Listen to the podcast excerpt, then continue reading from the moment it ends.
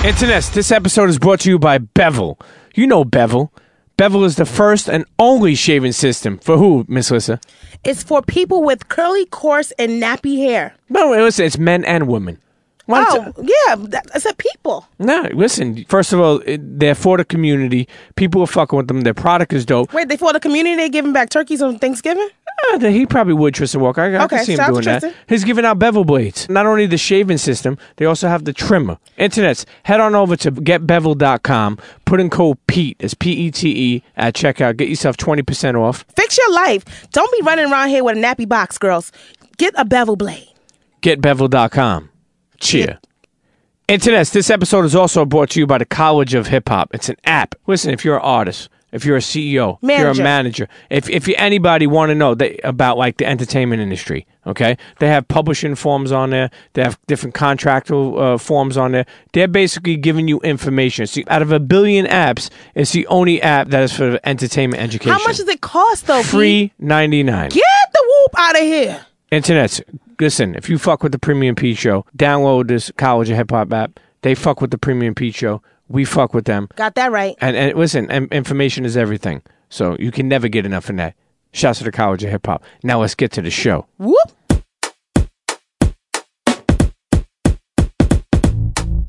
Come on, everybody get set, let's go. It's the next episode. It's the Premium Pete Show. News, interviews, all of the info. Listen up, it's the Premium Pete Show. If you want the scoop in the low, down low, listen to the show, cause Milk said so.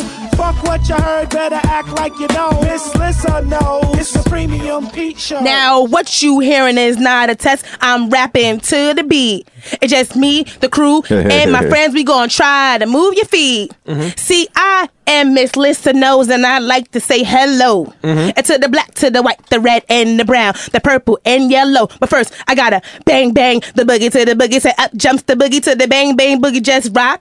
You don't stop, rock the rhythm and make your body, Body rock. rock. Now, so far, you heard my voice, but I brought two friends along. Now, the next on the mic is DMC. Come on, D, sing that song. Hey. I never liked that record. Oh, okay, that's how it goes. Uh, no, no, I was just saying. no, it's a great, it's a great song. I never liked it though, Why? You, you, you know because it wasn't the real hip hop that I was hearing on the cassette tapes. okay. And the, the, what, what made me like it though was when I found out Big Bank Hank's rhyme was Grandmaster Caz rhyme. Yeah. Because then it was it was living proof that because I'm the C A S N, the O V A N, the F was a Casanova Yeah, he- Fly he- they stole Grandmaster that three. song. Right, That- exactly. that lady So that's stole what made me like it. But when it first came out. Rappers Delight was weak because the song that I liked was it was a party night. Everybody was breaking, the hearts was screaming, and the bass was shaking, and it won't be long till everybody knowing that flashes on the beatbox going. Hey. And then the, then, then the, the dude said, introducing the crew, you gotta see to believe. And five motherfuckers said, well, one, two, three, four, five MCs. And the motherfucker said, I'm Mel and Mel, and I rock it so well. And this other motherfucker said, and I'm Mr. Ness, that rocks the best. And this other motherfucker said, Raheem, and all the ladies dreaming. And this other voice said, cowboy to make you jump for joy. And then they went like this. This dude said, Creole. And they all said, solid go to Kid Creole. Play that shit was like, yo, fuck that Rappers Delight bullshit. This is hip hop. That's when I started writing rhymes. Yo, I tell you, you mentioned before that Run DMC shows were like cold crush tapes. Yes, You our know- our our existence was this. We gotta be so dope so that the day that we do ever perform with Cold Crush, they're impressed. Mm. That's why we're so dynamic. We didn't want to. Um, we didn't want. We didn't make Walk This Way and rock records and and tricky and all that to get white people to like us. We didn't try to be rock stars. We didn't want to cross over. We could care less about getting on MTV and all the stuff that we did. Our shit was when the Cold Crush see us, we want them to say we love y'all. Yeah. that was the whole thing. That that that was the the purpose of Run DMC Yeah. to be as dope as the Cold Crush. That's humble, like, to not even be thinking that big, to be just like, that was it. right. But as you guys built your brand and got bigger, Right. did you guys have egos or did you always stay humble? Well, I always stay humble. Right, I can't talk. Well, Jay was a humble guy. right. I mean, you know, Run was Run. Yeah, but You know he's what a I'm saying? Simmons. was- He's but a you gotta Simmons. understand. You gotta understand. For Run, this is what happened with Run.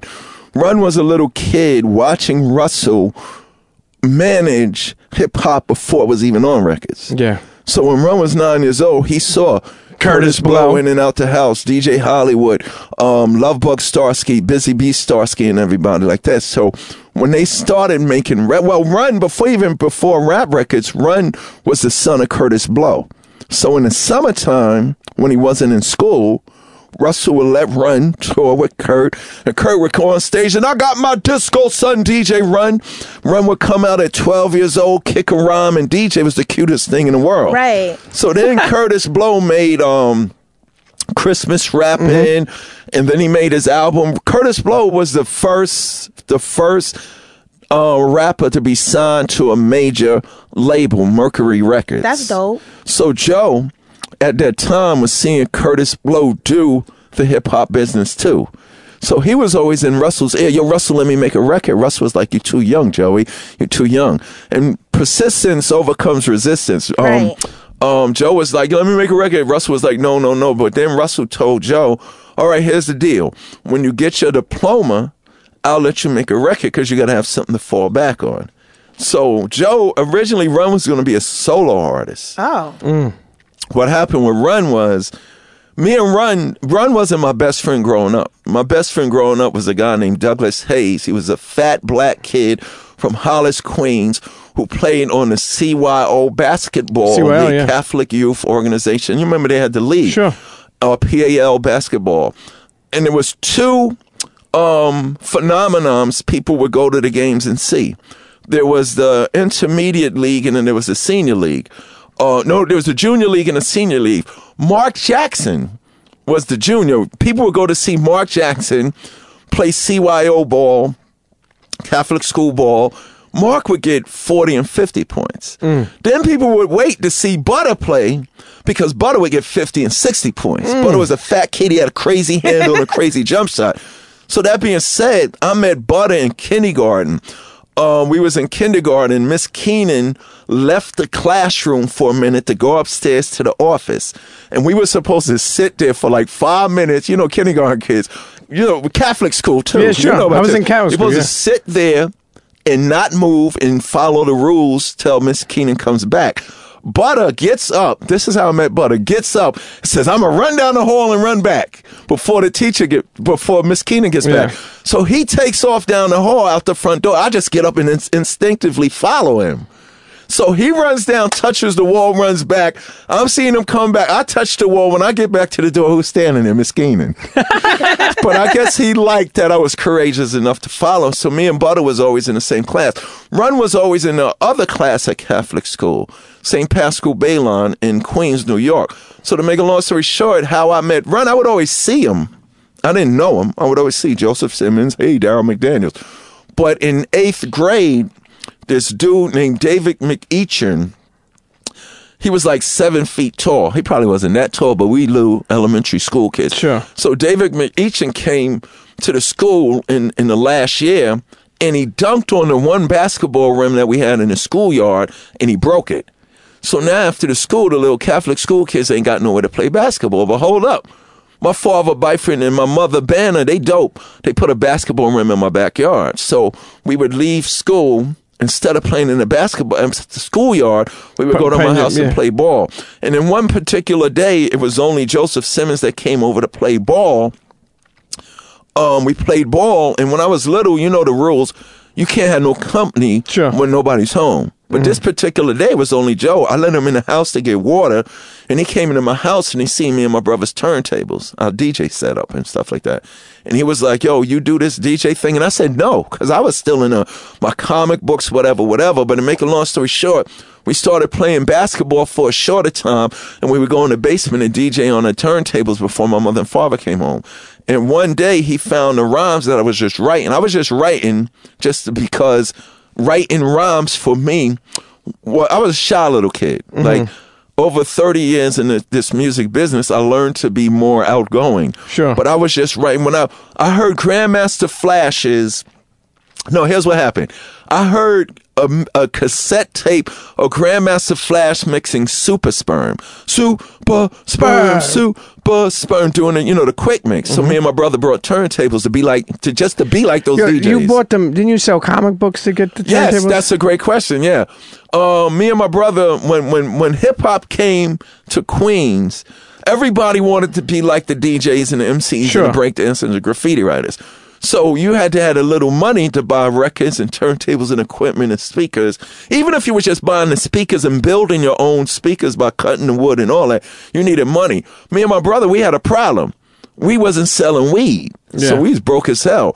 But we had a huge comic book um, collection. So we did a comic book sale, brought two turntables and a mixer. So now we in. So Ron comes over to my house and sees that. And prior to him seeing that, I wanted to be a DJ and I was just writing rhymes because the rhyme thing went with the DJ thing. So make a long story short, Grandmaster Get High. yeah, I was Grandmaster Get High in the basement by myself. It was all imagination though. It was all make believe. I was pretending to be like Grandmaster Flash. That, uh, but that's how you came up with the name. Well, you can't be a biter. And before our, Never that. you can't be a copycat. neither. Well, now you can. Before you couldn't. Yeah, it's legal now. Now, it's cool to copycat. Yeah, because everybody's doing the same thing. Everybody mumbling. Everybody uh, got right. red dreads. Everybody, Uh, nobody re- got respect. Everybody using the same beats and yeah, s- just same the same flow. styles. Yeah, exactly. nobody's exactly. stepping out. Nothing's original anymore. Yeah, anymore. they scared. Yeah, the first guy was original. The first guy to mumble and do that was the first guy. He's supposed to be the only dude now Right. in the midst of everybody doing that, and it's supposed to be unique. But to make a long story short, um, So I was, you got so Grandmaster was- Get High. Yeah, yeah, you, you because you needed a. DJ name, and I so I was Grandmaster Get High, and I was DJing because I heard Flash to Super Sporm. Like I told you before we started this interview, my brother brought Rappers Delight home, didn't care. But then he brought super rapping home. And that made me say, okay, the thing that the, cause remember, Rappers Delight was just the guys rapping. Sure. So I had discovered Flash, and then Grandmaster Flash, and so the five guys do the rap super. Hold it, the five. This is me as a little kid. The five guys do the rappers delight thing to Grandmaster Flash DJ. Yes. So I was Grandmaster Get High, and I was just writing my rhymes. My other persona, my other alter ego was Easy D, mm. because my name is Daryl. Starts with a D, and it's easy for me to write rhymes. So I was just writing a bunch of rhymes. Run discovered my rhyme book and looked at me. I didn't know what the fuck was going on. I, you know what I'm saying? I'm, I'm a kid. I'm, I'm trying to figure out school. I'm reading my comic books. But he looked at me and said, when Russell lets me make a record, I'm putting you in my group. And I, I never forget the day that he said that to me. Because I looked at him and it was like he was talking another language. I was Yeah. like, what the fuck did this dude just say to me? And make a long story short, I went to ninth grade. I went to a completely different high school than Running J. Running J went to Andrew Jackson in Queens. Mm-hmm. Ninth grade, 10th grade, 11th grade, 12th grade, the phone rings. It's, it's Joe. Yo, remember four years ago I told you whenever Russell let me make this record, I'm like, yeah, he says, grab your rhyme books. We go in the studio. We went to studio, made it's like that, and that's the way it is. Did you write his rhymes too? I feel like that's why he wanted you. No, no, no. I wrote book. the majority of Yeah, the rhymes. exact- though. like right, I right, said. right. Exactly. Okay. Yeah, yeah. I was, I was the, I, I was the it in my heart. mastermind. Yeah. No, but wait, wait, wait. I wrote everything because my whole thing was I was I, I was writing rhymes. If you listen to um, Jam Master Jay's song, which Okay. was the the B side of Hard Times, um, I never knew. That's why I always watch what I say. Because I never knew what I was writing was going to come true. It was all make believe. It was me pretending. Like I was a little kid, I used to put my blanket on my neck with my safety pin and run through the house like I was Batman and Superman. And my mother would be, oh, boy, if you don't stop jumping in this house, I'm going upside your head. But I'd be like, Mommy, you don't understand. I'm Batman. I'm Superman. Not in this house. You know what I'm saying? so I was just make believing I was Flash, Furious 5, Cold Crush 4, Funky 4 plus Sure. one more, Treacherous 3. The people you Those were the, yeah, in the Zulu Nation. And um, when I started writing my rhymes, um, I said this rhyme where live as can be, never singing the blues. Got to tell y'all all the good news. The good news is that there is a crew, not five, not four, not three, just two. Two MCs who are claiming the fame, and all other things won't be the same because it's about time for a brand new group. Run DMC to put you up on the scoop. That was my make believe battle rhyme of me battling the Furious Five, Cold Crush Four, and Treacherous Three by myself. So I'm in the basement writing all of this. I'm the king of rock. All my rhymes were just me pretending and make believing I was doing that for real. And You manifested it, in without this even world, knowing. right, Yeah. Exactly. So now when I go to kids and speak in, I used to just speak in high schools. Now I go to middle schools and Sure. speak. And I tell kids, if anybody ever tease you about doing that make believe stuff, I mean, it might be bad advice for a middle school kid, but I said, if, if these bullies ever try to tease you, you into that corny make believe stuff. You stand up on your desk in the middle of class. I know the teacher's going to say, What the hell? And you beat your chest like you're King Kong mm. and you say, You goddamn right I do this make believe. Because think about the word make believe, make believe, make them believe. I'm pretending I'm the microphone master. I'm the pretending I'm the devastating mic controller. I'm pretending I'm this king of rock dude. And now when I walk the earth, people call me what? Yo, King, what's up? So for me, I was just pretending to be as dope as I became and it manifested. So going back to the Eagle thing, I even at the height of my career, I always loved everybody besides me. I loved Cold Crush 4. I love PE more than me. Big Daddy Kane, Eric B. and Rakim. I love them because I, I never took time out to say, oh shit, I'm in this position doing it. But you love you love first of all to me. I mean, and, and what I know, I know you love people who spit. People who spit some uh, uh, amazing bars. The first Right. time you ever heard Big Daddy Kane, Uh, I, I, I kicked a dude out my car. T- tell us that story. Oh, um, I was driving on Springfield Boulevard in Hollis, Queens. Springfield and Linden. There used to be a Bayard Brewer. No, not that one. The Okay. one that's the one that's Springfield and Linden Boulevard, um, in Queens, across the street from the car wash. So, uh, we come off the road, and um, we go get get in, get we get in my car. I get in my car. We go get some forties. Can't forget the forties. It's all about them 40s. And I go pick up my man Ronnie Ray. And um he gets in the car and he says, I know somebody that's better than you, D. And he's teasing me. And I'm like, and I'm teasing back. What the fuck? I'm the king of rock, motherfucker. Who the fuck's Yeah, better fuck you than me and Run, about? We're Run DMC? You know what I'm saying? Whatever. And he puts the cassette in. And um Ain't No Half Stepping Mm. comes on. Ain't no half stepping. I'm the Big Daddy Kane. Rappers come step rappers stepping to me. You know, get the fuck out my car, motherfucker. Yo, D, get the fuck open. Get the fuck out my motherfucker. I kicked the motherfucker out of the car, but I kept the tape in there. And I rode around and I just listened to fucking Kane all day. Then I went to the fucking store and brought all the previous shit to Big Daddy Kane. And when I first heard Big Daddy Kane, I thought my career was over. Yeah. I up my career. But what Big Daddy Kane did though, he made me go home and write some more fucking rhymes. Sure, I challenge you. Yeah, for sure. But made you me know- step my game up. But I heard you mm-hmm. speak about before. When I think of Run DMC, I mean, I mm-hmm. love the legacy. I love, I love the songs that were created. I mean, they're timeless. I mean, you think about it. You guys could perform forever. You right. know, I mean, There's it's some rap, a lot of rappers you can't. They can't do their No, hit they records. can't. Nobody, especially when they get older. We But- can sing "Tricky" forever Sure. and "Mary Yes. Mel" forever. Sure, you could go to Adidas parties forever and For sure. my Adidas. Exactly right. You know, we'll, we'll get to all that. We're, we're going to pause, but we're going to bounce all around. Right. You know, but I will say this: when you talk about Big Daddy Kane, Right. and then you talk about like even like like how much you loved hearing them. I, I, I used to go to his house and sit in his living room drunk. yeah, he was bugging. Just to he was be around- bugging. Did he tell I, you I, those I remember. I, listen, I remember he was talking about that. He was bugging DMC that you were there. Used to call, Well, he's the- he used to call people, yo, you would never guess what's fucking DMC is sitting in my fucking living room rhyming and yelling and drinking 40s all day. did you tell him how dope he was when you seen him the first time? Nope. I just liked him. You him. ever tell him? I liked him because he didn't um, diss me in a battle. He said he saw me outside of a club one night. It was him, Fly Time, and Juice Crew, and I was drunk. I'll battle any fucking body. He's new motherfucker. And he, he said he just stood there, and he said he ain't get me. He just stood there and said, "This is my fucking idol, DMC." Yeah. This is crazy, man. Now, I forgot how we. Oh, he moved to Queens. Okay. He moved to Queens and t- came and told me, "Did I moved to Queens?" He should have never told me that though, because I was over his house every day, Drinking forties. drinking for You him. in these 40s. He Yo, said, yo. he said I came to his house and took all the shit out of his refrigerator and filled it up with forties and shit. Yo, Were you which is sponsored by true. them? No, I just loved him. Yeah, he I- drank had a so many I had a- 40s. Yeah, um, I had an old English diamond ring. I had an old English car cover. Bro, tell me I about didn't the- just drink this. I worshiped this. What about the blazer? You had a blazer. Yeah, my K5 Blaze. I had a refrigerator in the back of my SUV, so I didn't have to stop at the grocery stores to get out to get 40s. How yeah. many- how how many I, was, I used to drink a case of 40s a day.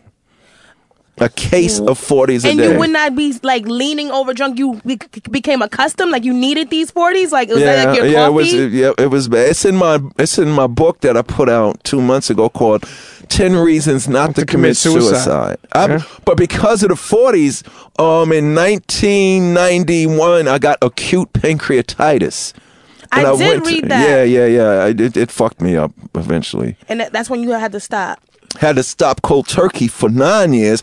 But then when I found out I was adopted at age 35 and everybody knew except me, I started drinking again. because you wanted to like tap into like your life and learn more about yourself. So you asked your parents, and then they were just like, No, it didn't go like that. I was going to kill myself. And I said, if I die tomorrow, people know the DMC story. You could read, there's two books on us, Wikipedia. You could Google me.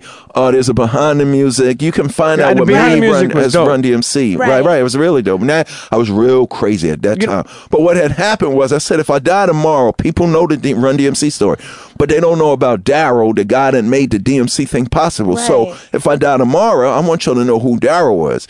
So I was like, I'm gonna write this book. It's gonna say, Yo, what's up, world? I'm Daryl McDaniels. You know me from the groundbreaking rap group Run DMC. First to go gold, first to go platinum, first on the cover of Rolling Stone, first with the sneaker deals, first with the big movie deals, first with the big deals, whatever, whatever. But I'm really just Daryl McDaniels from Hollis, Queens, New York. I was born May 31st, 1964.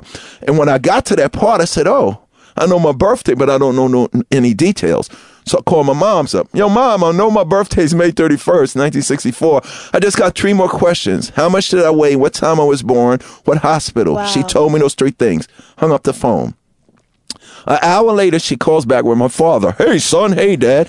They went like this. we have something else to tell you. Now, at that point, I was an alcoholic, suicidal, metaphysical, spiritual wreck who didn't want to live anymore because Right. I didn't know what the hell life was about.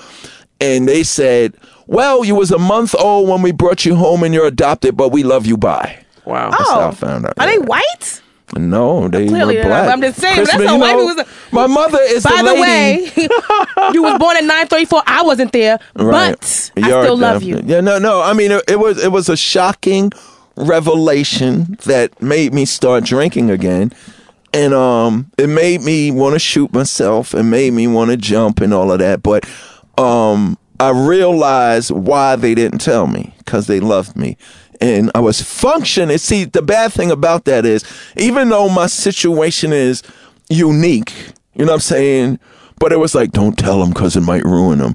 But by not telling me, it's going to ruin me anyway. So by by treating me different to treat me normal, so that I don't act different and remain normal. When I find out that I'm not normal in other people's way, I mean, the only thing different from me eh, and and other kids is I got two mothers. Right. Yeah. You know what I'm saying? It was like it was my birth mother's job to get me here. Right. But it was my adoptive mother to get me where I was supposed to be going. So you were a foster child that they adopted. Yeah, then I found out that no, it didn't end. I found I was adopted. I was all in despair. Then I met some more adopted people. It was like, dude, you was a ward of the state, and it, it was crazy. You know, I, I, I Then my, I found my birth mother too. I did. I Really? Did that affect your relationship? Like, are you? No, no, you, it made it better. you and your and your adoptive parents, you're closer now because of that. yes, and how did you made- find them? my birth mother? Um, I went. Facebook, come on. No, no, no. This was like this is right before all that. I didn't knew about it. That there was this other adopted lady who was a private eye specifically for adopted people. Right. I grew up in Queens. My birth mother grew up in Staten Island. My brother Mark's, his whole life was this since '84. Mark, Mark, come here. That guy DMC could be your brother. 85. Mark, Mark, Mark, come here. That guy DMC could 80 by 86 was like, yes, I know DMC could be my fucking brother. Find out DMC's really his brother. Wow. Yeah. He looks just like me. Wow. With gla- this is crazy. My brother Mark was three years older than me. He was born. He was the reason why my mother had to give me up. Well, I was the reason, but he was born and he was raised by my mother and her parents. Right. Three years later, she came home pregnant with me. It was no way they could take care of another baby. And I'm just thankful because I could have been aborted. Right. Like your day would be completely different, right? The world would be completely Yeah, different right now. Yeah, the if butterfly DMC effect would have- wasn't yeah. right. Except the we wouldn't even have real hip hop. Right, I was the third. It was a it was a reason for the, me to be the third member with Running J. So when I found all of that, that kind of made sense, but it still didn't make me stop drinking again because I couldn't deal with those emotions. What did you say to your mother when first time you met her?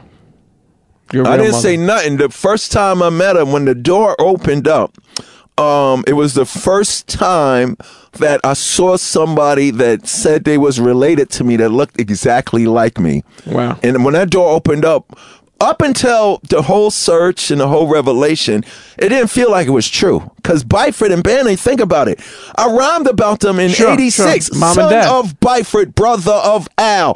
Bannah's my mother and runs my pal. It's McDaniels, not McDonald's. These rhymes are Daryl's, those burgers They're Ronald's. I ran down my family tree, my mother, my father, my brother. That was the most precious thing Yo, to you me. are so Why you stop? Uh, I did, that was the most pre- and that was my therapist said that was me, my spirit proclaiming my truth back then when I didn't know I was adopted. There was a reason why I had to wait f- to find out that I was adopted because Run DMC was the setup for what Daryl is really supposed to be doing. Right. You know what I'm saying? I'm not a politician. I'm not no religious knucklehead. When I walk in a room, especially when I meet foster kids and adopted kids, you know what I'm saying? They can look at me and say, DMC, you was adopted like me or you was a foster kid like me? And I said, yeah. And I let them know their situation doesn't define who they are. You may be adopted, you may be a foster kid, but look at me. I'm just like you and I was able to become A DMC of, well, I don't think I'm a legend. That's You are a weird. I living legend. know. You go ahead and be modest. No, you got to take that. You I'm gonna do this. I'm not a legend for legend. No, legend. not Well, yet. legendary. I'm How not a business, legend legend Business till- is booming. well, well, I know. wh- well, why do you say that? Why do, why do because cause cause um I'm I'm getting ready to solve that problem right now though. Cause everybody now Run DMC is cool, but what Run DMC really did, our role, which is a huge role and it's an honor, and it, I carry it with me because of the realization of that. But if you listen to my Adidas, all Run DMC did was take the beat from the street and put it on TV. My Adidas are seen. We took what y'all were doing. And everybody was doing it and made the world. We was the vehicle for the people to see that it exists. The real legends and the real pioneers are the people that never get talked about because we making records. The real legends and pioneers is Zulu Nation, Grandmaster Flash, Furious Five, Funky Four Plus One, Cold Crush Four MCs. The great, one of the greatest hip hop groups ever, Treacherous Three, Shy Rock. We need to talk about them because they created this. You know what I'm saying? It's funny. Um, when you interview me, I will talk about them all day and and in the way that when you sit down with Mick Jagger or Keith Richards or Steven Tyler or Joe Perry and you start talking about rock and roll music, they will sit there for two hours and talk about the great black blues artists that influenced them. Right. Same thing with Paul McCartney, this and that. Nowadays, like you know, it's it's it's huge that the, the hip hop is going into the African American Museum and stuff like that.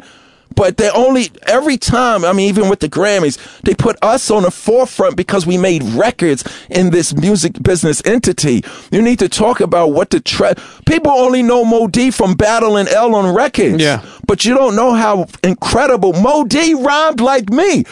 Like, you know, a couple of years ago, I think it was Joe Buttons that said Melle Mel was whacking this and that and this and that. Look, Mel, I'm 52. Melle Mel's probably 56 or something like that. But nobody in hip hop, nobody in hip hop knows that Melle Mel.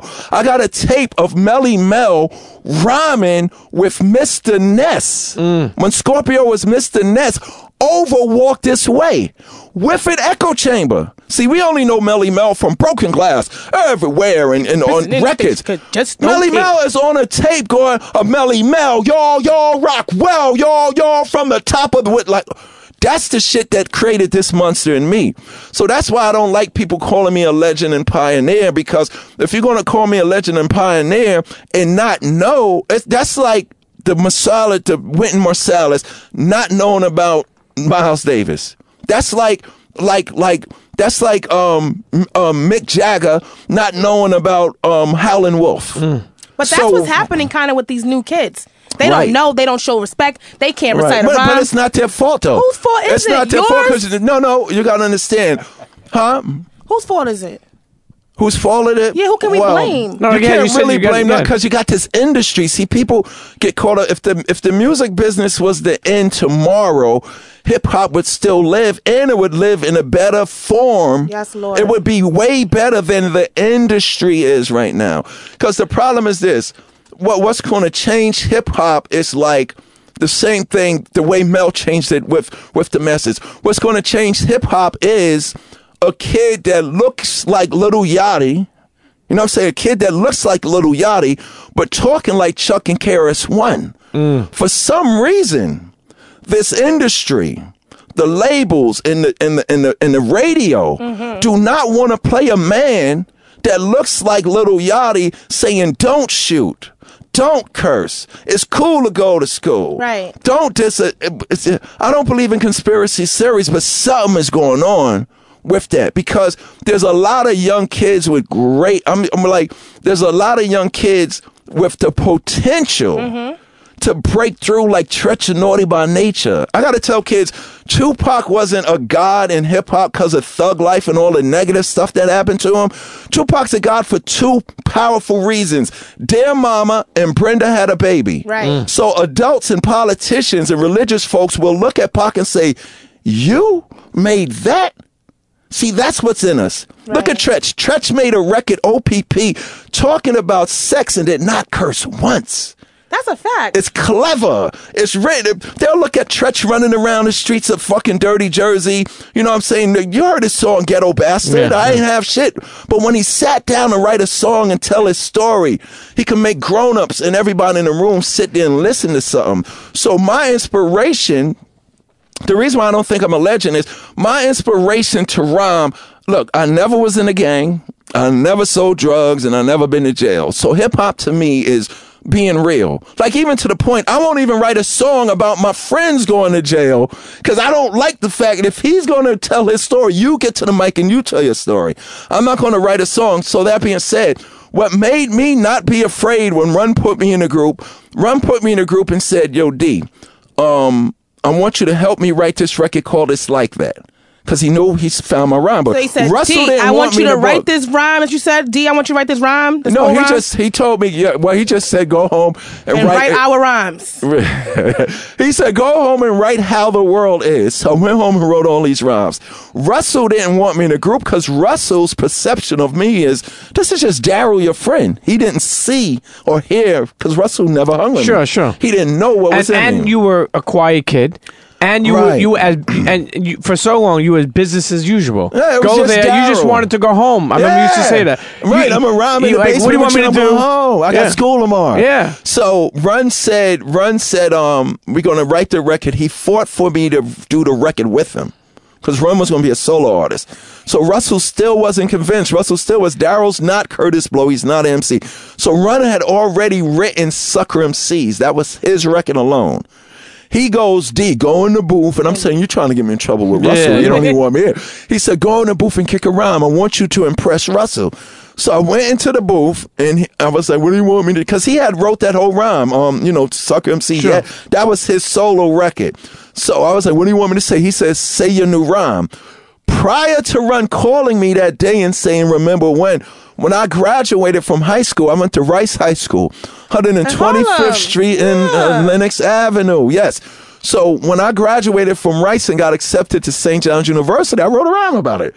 So Run was like, say your newest rhyme. So I said that rhyme. The reason why I wasn't afraid to say I'm DMC and the place to be, I go, cause I heard Moe Dee and I heard um, Little Rodney Cee and Sha-Rock and all of these kids from the Bronx talk about going to school up in the morning, out to school, teacher teaching the golden rule. Cause for me as a kid, people don't realize there was two types of hip hop.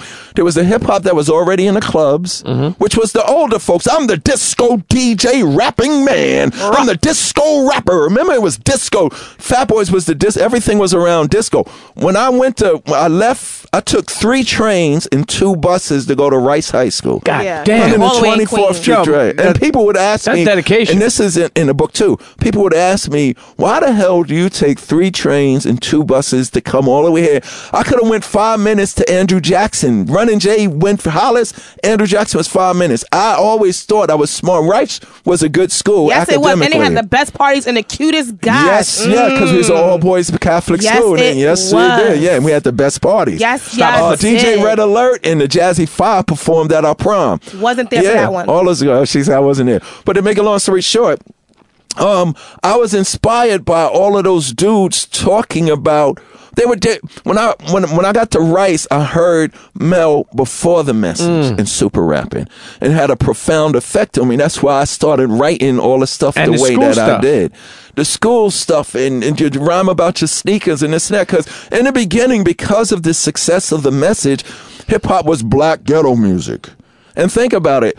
The way you, you said earlier, everybody's copycat and like, you know, everybody's doing what they do at the ATL and everybody wants to do Young Thug and everybody wants to do um, um Future and all shit. Hip hop is based on this. Okay, I can do what you're doing, but I need a different presentation for it. That was the quiet, unwritten rule. What happened with hip hop was this.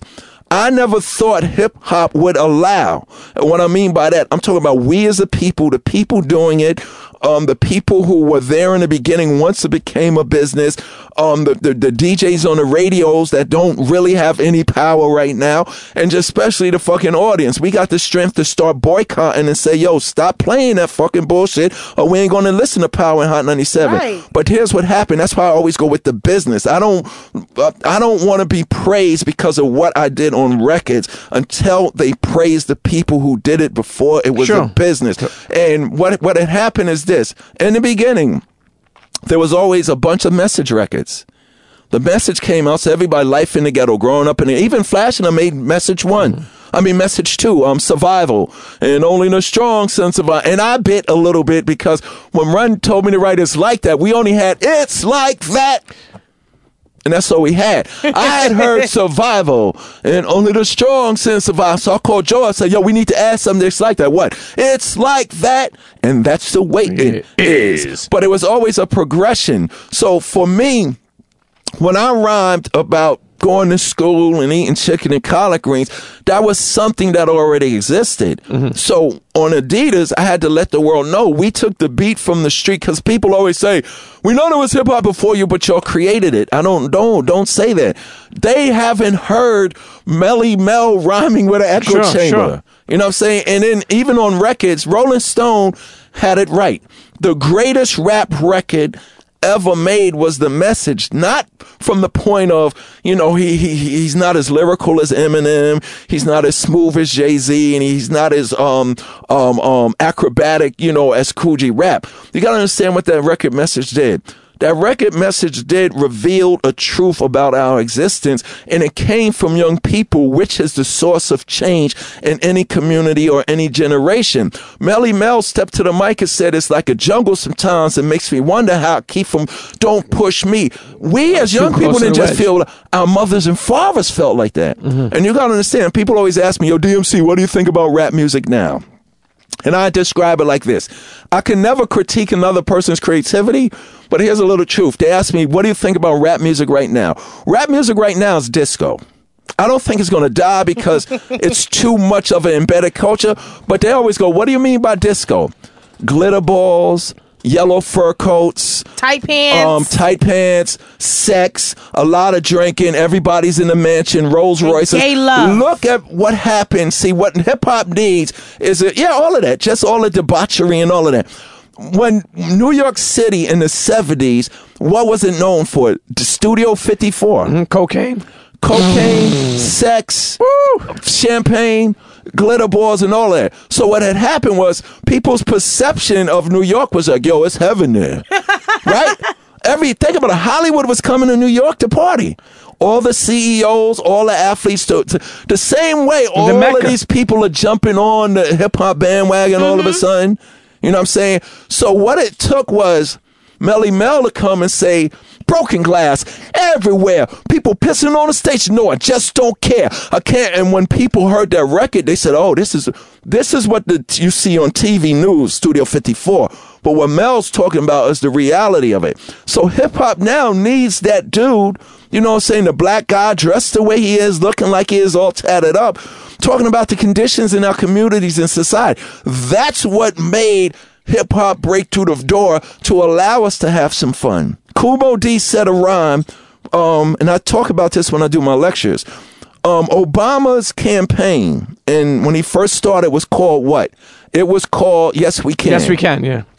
When Obama won, I was in Japan and Obama wins, and everybody in the room starts jumping around, praising, "Oh, this is crazy!" And I sat like th- I sat there like this, and I was just looking. I sat there like this, and I was just looking, and everybody turned to me in the room, and everybody said, "Yo, DMC." You ain't happy that Obama just won, you know? And I said, yeah, you know, it's cool. I never thought I would see a black man get elected president in my generation. And I said like this, but that shit don't impress me. and, and when I said that, I turned my head back to what I was doing, and it got real quiet in the room. And I turned and looked, and everybody's face was like this. And I was like, They're oh, looking at you hold up." crazy. Yeah, I said, let me explain myself. Obama's campaign was Yes We Can Can, right? He was the actual personification of what young people in the hip hop culture prophesied year before. The Treacherous Three in 1981 had a record called Yes We Can Can, where they sampled the Pointer Sisters. I know we can make it. I know that we can. I know darn well that we can work it out. Uh, yes, we can, can. Yes. So they sampled the Pointer Sisters. And the, the record started like this. Evil destruction, tax deduction, price inflation rocks the nation and unemployment is on the rise. It's hard to find a compromise, but if it lasts like this for a long enough time, won't lead to nothing but a higher level of crime. So we say, you hear that? It, that rhyme can fit right now. But then Moe Dee said this. And this is what I mean. It's cool we getting all this money. It's cool that we got businesses and liquor store, I mean liquor companies and clothing companies. Mm-hmm. But Kool Moe Dee said this to me in 1981, right before, I think it was set up right before me walking in the studio with Run. He said this rhyme. He said, once a nobody from the neighborhood, I took a hop to the top cause I knew that I would. Mm. Excelled over the rest because I make progress. I don't consider it luck because I'm not blessed. He said I got my life all together, love the way that I live, go to school really cool, and I think positive. Then he said this, it's all right to have fun, lots of pleasure, pleasures and joys, but it's the brain that separates the men from the boys. Mm. And I remember hearing that. I pulled the needle back. Because I was what? Stanton. Pull the Stanton. Yeah, I pulled a stand back. I was like, yo, Kool Moe Dee from the Bronx just said it's all right to have fun. So we're missing it. Like we built this whole industry on the fun, but we never forgot our responsibility. So for me, it's um it's expedient or it's mandatory that I like I don't do no interviews about me going into the Rock and Roll Hall of Fame. Yeah. Why? Cuz once again, do you believe do you you can't believe this. Nobody knows that Grandmaster Flash and the Furious 5 is the first rap group inducted into the Rock and Roll Hall of Fame 'cause They of all message. credit you. You the, D- the first to be inducted into Rock and Oh, they say they say Run DMC. Yeah. Now let me ask you something. For those that don't know, for people who don't know, I'm sure there is because I really don't No, know. a lot of What people is don't no? know. What is that? Besides even that, Right. What does being in the Rock and Roll Hall of Fame mean? Like meaning I, it's, it's a great you get a honor. ring, no, like car. what happens? you just they They- just put you in there. And and, And- and, and- they and- live off of that, or you. I mean, I know it's a great. I don't get nothing from it. I'm, I'm, I'm no. Put it like this. I'm They don't hap- even send you a Christmas card, birthday uh, card. You know, you just get in, and you know, I'm happy. Look, It's an for honor. me, It's an the- honor, No, the but- bigger honor is being considered worthy enough to get in. Yes. like I had no idea we was gonna get in. Because think about it, we stole and sampled all the music before that. But that's that's that's a great question. No, it's just a great honor and stuff like that. And Gene Simmons, this is funny. This is just my personal thing. Gene Simmons said something about that, like he don't think rap hip hop should be in the Rock and Roll Hall of Fame and this and that.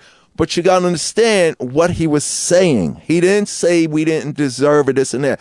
He said the Rock and Roll, and he's right about this. See, but nobody wants to sit down.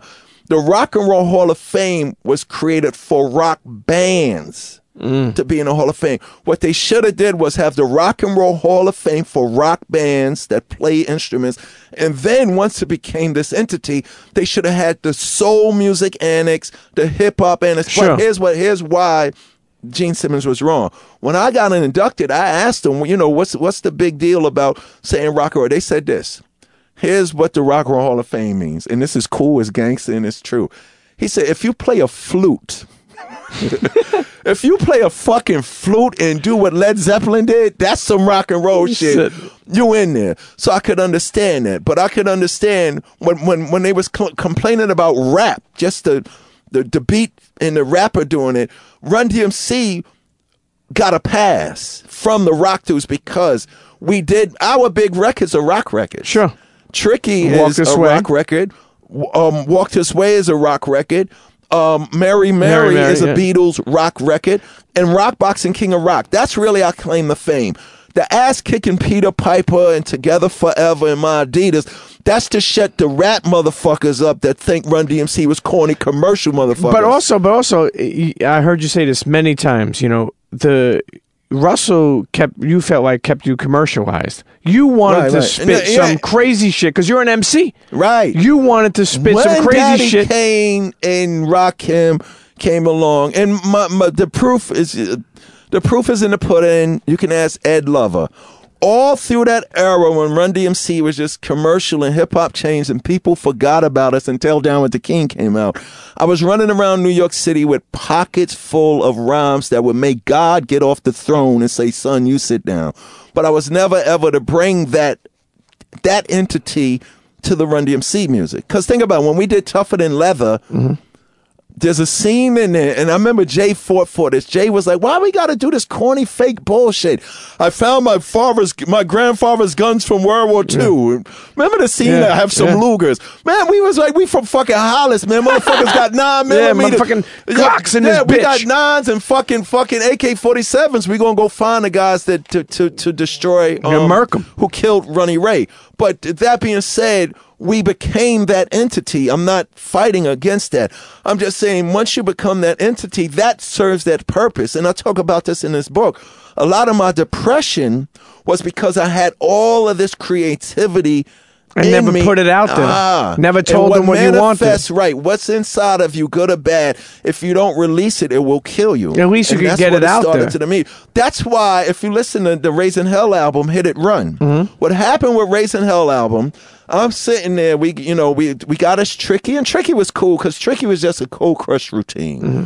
You know, Tricky is oh Mickey, you're so fine, Yeah, you're so fine, you blow my mind, So oh, Mickey. Cold Crush and um Cold Crush and Grandmaster Flash and Treacherous Three and the Force MCs, um Rest in Peace Trisco Mm-hmm. and Mercury and all those dudes. They told us you take melodies from real songs and turn them into your your hip hop routines. So Tricky was just a hip hop routine, but what had happened on Raising Hell was Run came in the studio.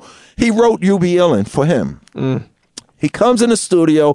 He lays you be illin down. I did my little ad libs. I didn't think I was even gonna. That was gonna be Run solo record on the, on on the um Raising Hell album. So Run leaves, and then Jay, I love Jay. He turns to me and say, "D, what about your record?" I'm like, "Huh." He said, "Run to the solo record." See, Jay Right. was our That's my man, 40 Yeah, grand. yeah, Yes. for real. He was like, "You get a record too." Hello. what do you got? And I was like, yo, I got these rhymes. And he said, spit them. And I was like, I'm the devastating mic controller DMC and can't nobody mess around with me. Cause I, I was already the king of rock, but then you got Kool G Rap and Kane and them and say, these new king of raps. No, I had to say, I'm the king of rock, rap, and of rhyme. I'm the king of it all. I deal what I feel and it feels fine. If it's okay to Jay, then I will play around with sound, put down to the rhymes I say. Beats flow from Joe and never stop. Better get you. So we did the hit it run record. Yeah. I leave all suckers in the dust, you dumb motherfuckers. So at every time of my career, once we was, you know, we was Run DMC's white boy commercial shit. I had rhymes to shut. I, w- I would have battled P.E., Big Daddy Kane, all the motherfuckers myself. Yeah, I remember- I wouldn't have, but I would have. Yes, so you're I was always primed for that. Didn't Paris say like, "Yo, what are you doing with all these fucking rhymes?" And Yeah, yeah, it- that's in the book too. I ran the the, the the the defining moment of me wanting to just kill everybody and myself. There's the um, I, the Biggie had this record called "More Money, More Problems," Right. which it came out. way before that, I don't think I'm a genius, but way because I was always thinking and writing. Way before that, um, when I first got a million dollars in the bank, like When was that? That you first had a million Um, dollars in the bank? it was like 80 I think it was like 87 God. like right after raising hell and I remember I shipped remember we had bank books back then Yeah, yeah. you gotta I- I balance showed your bank friend- book. remember that shit Yeah, I, never was good at it. right I, mean, I hated it Yeah. I showed my friends they was like wow but what had happened around that time um Right, right. I had a million dollars in the bank. I was never money talking about rhyming about my money. I got more than Sure, you. sure. But what had happened at the time, right around that time, I mean, Slick Rick was killing. Everybody was killing. So everybody was saying Run DMC is played in commercial and over. So I was sitting there one day and I had a million dollars in the bank, and it's kind of like more money, more problems. Once you get to that level, Sure. I had this record called "You Chill with a Mill," but somebody still got beef. So I wrote this song, Chill with a Mill, somebody still got beef. Chill with a Mill, somebody still got beef. This man, kicking lyrics, became a rich man, mixing and mix. Um, the money fits inside my pockets, and all you motherfuckers out there are son of a bitch, some shit like that. And I remember I ran and running Jay, yo, I got this record. I spit it to Paris and Eric, and they was like, yo. They was like, I saw the look in Eric's Yeah. eye. He was like, "Yo, Paris, we going to studio right away. If that, because you gotta stay ahead of these guys." So I remember I ran and running Jay. This is in the book, and I spit the rhyme. And running Jay, you know, more powerful to our love. And they looked at me, "Yo, D, we ain't doing that bullshit." And I remember I was hurt, but I didn't say nothing.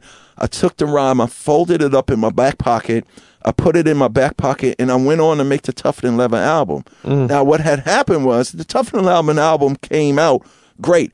But every day in the studio, that inst- that moment was in the back of my mind, and it sat there like a time bomb. And then eventually, uh, when I found out that I was adopted and all that other pressure was on me, the shit exploded. But that being said, hip hop to me was, oh shit, Cold Crush got a routine, I gotta have one too. You know what I'm saying? Oh shit, Kool, G Rap just came out with um You Lose because you got the Gill Street. Remember that shit Yeah, came out? Blues, yep. And I was like, here we are making fucking ragtime and and people always ask me what records on Run DMC albums, and I'll name them in a minute. Everybody go, oh yeah, that's right. I was up, yo, we could be tricky and all of that. But you know what I'm saying? But we always gotta be on our P's and Q's to shut these motherfuckers up. I up. would have loved to see some of your rhymes come to light. Like I remember you saying, like I, I want to spit some real shit. I don't want to sing Mary Mary. You know anymore. Yeah. You know what I'm saying? I sang it in concert, but I don't want that to be the. But I mean, things happen for a reason. No, of course, and and and, and it's it's great where it's took you. Actually, I want to go back before we take a break. We're gonna take a break in a second, but I want to go back to um where we I were mean, I just got heated thinking about the motherfuckers not letting me say the rhyme. yeah, I man. got a little angry for you too. Thank I you. feel like because at the end of the day, you really were the Beyonce of the group, and you were portrayed as The Kelly. Beyonce. Shit, no, no, I mean, no, no, no, don't I- don't be modest. It's I'm- okay. I'm well, gonna do I'm it for you being- no. because and, and at the end of the day, you being the brains of the operation, you would think that you would be allowed more creative control. Well, no, but I know, I know. I, what what it was is Don't no, backstab. I got you. Uh, no, so, no, no, uh, you sure? Okay, yeah, man. no, I was just I'ma gonna say this. No, Run DMC worked when everybody stayed in their role to produce at the time what it was to produce. Run was the quarterback. Me and Jay acknowledged that, but Run DMC only worked when. That's why Jay Yeah. said, "D, what do you have?" Jay would never let it get out of hand. What happened with 'Cause Run he knew it was getting a little wild. Yeah, exactly, right. But what happened with Jay was he was able to take his his personal output to JMJ Records and Onyx and 50 Right. and, and writing and Yeah, all sure. of that. I had to wait until Run was ready to, you know, because Run, Run was a family man. When we first started, Run was already married. He had his three kids and all that. So my thing, my thing was this: I could come do this Run DMC thing all day, but what was killing me was the contract that we was in, and I had to wait till it was time to make the next album. Yo, So Jay had a different contract from you guys because he Jay had was never creative- signed to the Run DMC group. He was never signed He, to the he- label. he was just a. DJ and then paid by you guys. Right, Yeah, but actually, you know, you know something. And we gave Jay one third, which is cool. Y'all No, good uh, people. well, you gotta be good. Y'all didn't even have to contractually, but At y'all. We knew. just paid him but you $100 already knew that he was your right hand, and he was not going to allow certain Right. things He, to go Jay down. was Like, the Jay was the gel between the yin and the yang, and he was the lookout guy. and you named you you actually give him Uh, his na- name. yeah, from from the comic book thing. Jay, uh, Rich, here we go with this, and it's the worst thing. You can't be a copycat. You Yeah. can't be a body. Um, Jay wanted to be Jazzy J. Jazzy J, originally, yeah. but Th- there was can't- one already. Right. Yeah. So I went home and I was like, "Don't worry about it, Jay. I got you." I went home and I sat there. All right, his name is Jason. They call him Jay for short. He can't be Jazzy J. He don't have to be Grandmaster. You have two Grandmasters. Well, three. You had Grandmaster D, Grandmaster Flash, Grandmaster and Grandmaster Cash. Can't be that. Can't be Grand Wizard Theodore. He can't be Grandmaster DST. Then it came to me. Oh my God, I got it. The jam meant two things. The jam was the record. Yo, DJ, could you play my favorite jam? Right. I like that jam you played last night, and it was the party. Yo, that jam last night was incredible. I came to Jay the next day. I got it, Jay. You're gonna be the jam master, Jay. It sounds so good right now. You're gonna be the jam master. What did he say to you? Because you're the master of his all. He stood back and said, Yo, jam. It was like a movie. Yo, jam master Jay. Yo, that got a ring to it. I'm the motherfucking jam master Jay. He was like, Yo, D, I love it, and it stuck. And he became this own. I mean, he was no different from Flash, but because he had a unique creative presentation of it, it it, it outshined everything. And he was really stylish because he was like He was the soul of the the reason group. why you guys dressed like Right, that. like you have the hat on now. Jay I- was the reason why got we that wore right. those Was he- hats. yeah. he- Shout out was- to the Mizells. He Yes. was cool with uh, April Walker, right? He was. Uh, yeah, he, he, he, he, brought- was he, was significant in getting a Walker Wear. Yeah, notice. on Run DMC, yeah. Uh, Look, look, Jay was me and Run was all over the place. Jay came out the house for the first show that we did with him with the Adidas, the white Adidas with the black stripes with the, the laces around his neck, the black Lee jeans, the black um A15 Adidas jacket with the white Mm-hmm, stripes, and the Godfather hat. And when we saw Jay's look, Russell prior to that from from it's it's like that in hard times was telling me and Run, y'all need stage clothes, y'all need stage clothes. And me and Run was like, yeah, we gonna figure that out, but we ain't wearing that shit. That shit we was talking about is what Flash and them was wearing. Right. When you look at Flash, you see Rick James, the Rolling Stones, and Parliament Funkadelic. So Russell was, you remember, even Kurtis Blow had no shirt sure. on and tights, and we was like, we ain't wearing Everybody that shit. like but you got to you got to give credit to the first rappers. The first rappers had no rappers to look up to because they were the first. So Sure. their idols was Prince. the Rolling Stones and all Prince, Rolling Stone, right? The, the entertainers, Right. So when Jay came out the house, we was like, that's our look. And everything from Jay, our look, our style, our feel, our sound, incorporating the DJing actually on the records. Right. Because Rappers Delight was just play the damn record over and let them run. We brought what we was doing at 12 and 15 years old to records. And I think that's why when people saw us, they thought it was some new shit, but it was what that's what was Charlie Chase and Tony Sure. Tone were doing it. But that look, that look was so ill. That was so dope. You know, even like, it, it, how did even that Adidas thing come about, man? Like, Oh, did? that's a real great question. Um, we was doing the Raising Hell album, and Which you actually, uh, you always say that you felt like you didn't become a rock star until you did Raising Hell. Yeah, yeah. When Raising Hell came, then I knew what Mick Jagger felt like before. But you got the, the funny thing was, even you know, at the time Raising Hell was out, um, I didn't feel like a rock star. Like I used to could drive on the Grand Central Parkway and not cause an accident prior to Raising Hell. But once Raising Hell came out, it was crazy. But um, what I was gonna say was we The was doing, Adidas we was yeah. doing a Raising Hell record. And Russell was up on Hollis drunk. No, he was dusted. Dusted. Oh, He was smoking dusted. angel dust. Yeah. I And they smoked came dust one time, man. I, I didn't I even know what the smoked a fuck. lot was, of yo, dust. I smoked. Yeah. dust? I, lis- I smoked a lot of dust. Oh my! Are these all your teeth? I, no, I still. These are my real teeth. Yo, let me tell you something. Now, dust don't take your teeth away. You don't know. You, Are you right? Because I never did it. So I'm in my No, I mean- anointed Well, you only lost your teeth if you fell and bust your mouth and didn't know they were out. no, I always think dust is like um meth or something like no, that. no, no, no, it no. that harsh. No, no, Nah. But I smoked a lot of dust. Yo, I smoked dust one time, and I came home from the club. I was with my mother and, and, and father at the time. Right. Yo, when I came home, I swear to God, my mother was like a midget. I was like, yo, I was looking at her, and she's like, "Where were you last night?" And I was like. I don't think yo. you can say midget. It's little person. Oh, I'm Oh, sorry. little I'm person, sorry. right. Little person. You gonna Uh, come sorry, out- ma. Goddamn I'm talking about. midget. I'm talking about my mother, though. The opinions that you are hearing are only those of premium. Yes. Pete. they don't reflect DMC little or person, Lissa. little person. My mom's looked like a little person. I was looking at her. I was so dusted. Like I was like, yo, I was Yeah. literally I walking. smoked a lot yo, of dust. Crazy. Was that your drug of choice, Doc? No alcohol. The- I didn't the like 40s. weed. Yeah, forty. The Alcohol 40s. is a force sense of power. Yeah. But um, Russell was dusted, so they was like, Joe, you got to go get your brother Russell off of Hollis. So we go up on Hollis, 2 standing on 215. Russell was on Hollis going like, guys, listen to me. You have to make a record that goes, Ma, uh, Adidas, standing on Two Fifth Street. Okay, Russell. I no, no, stop, stop. Listen, listen. You gotta make a record that goes, my Adidas. And he slammed his foot down, standing on two. Okay, Russell, we had to do that to get him all the way home. So what had happened a couple of weeks later, um, there was a doctor in our town named Dr. Deas who did these newsletters. You said Dr. D's? Dr. D's. Okay.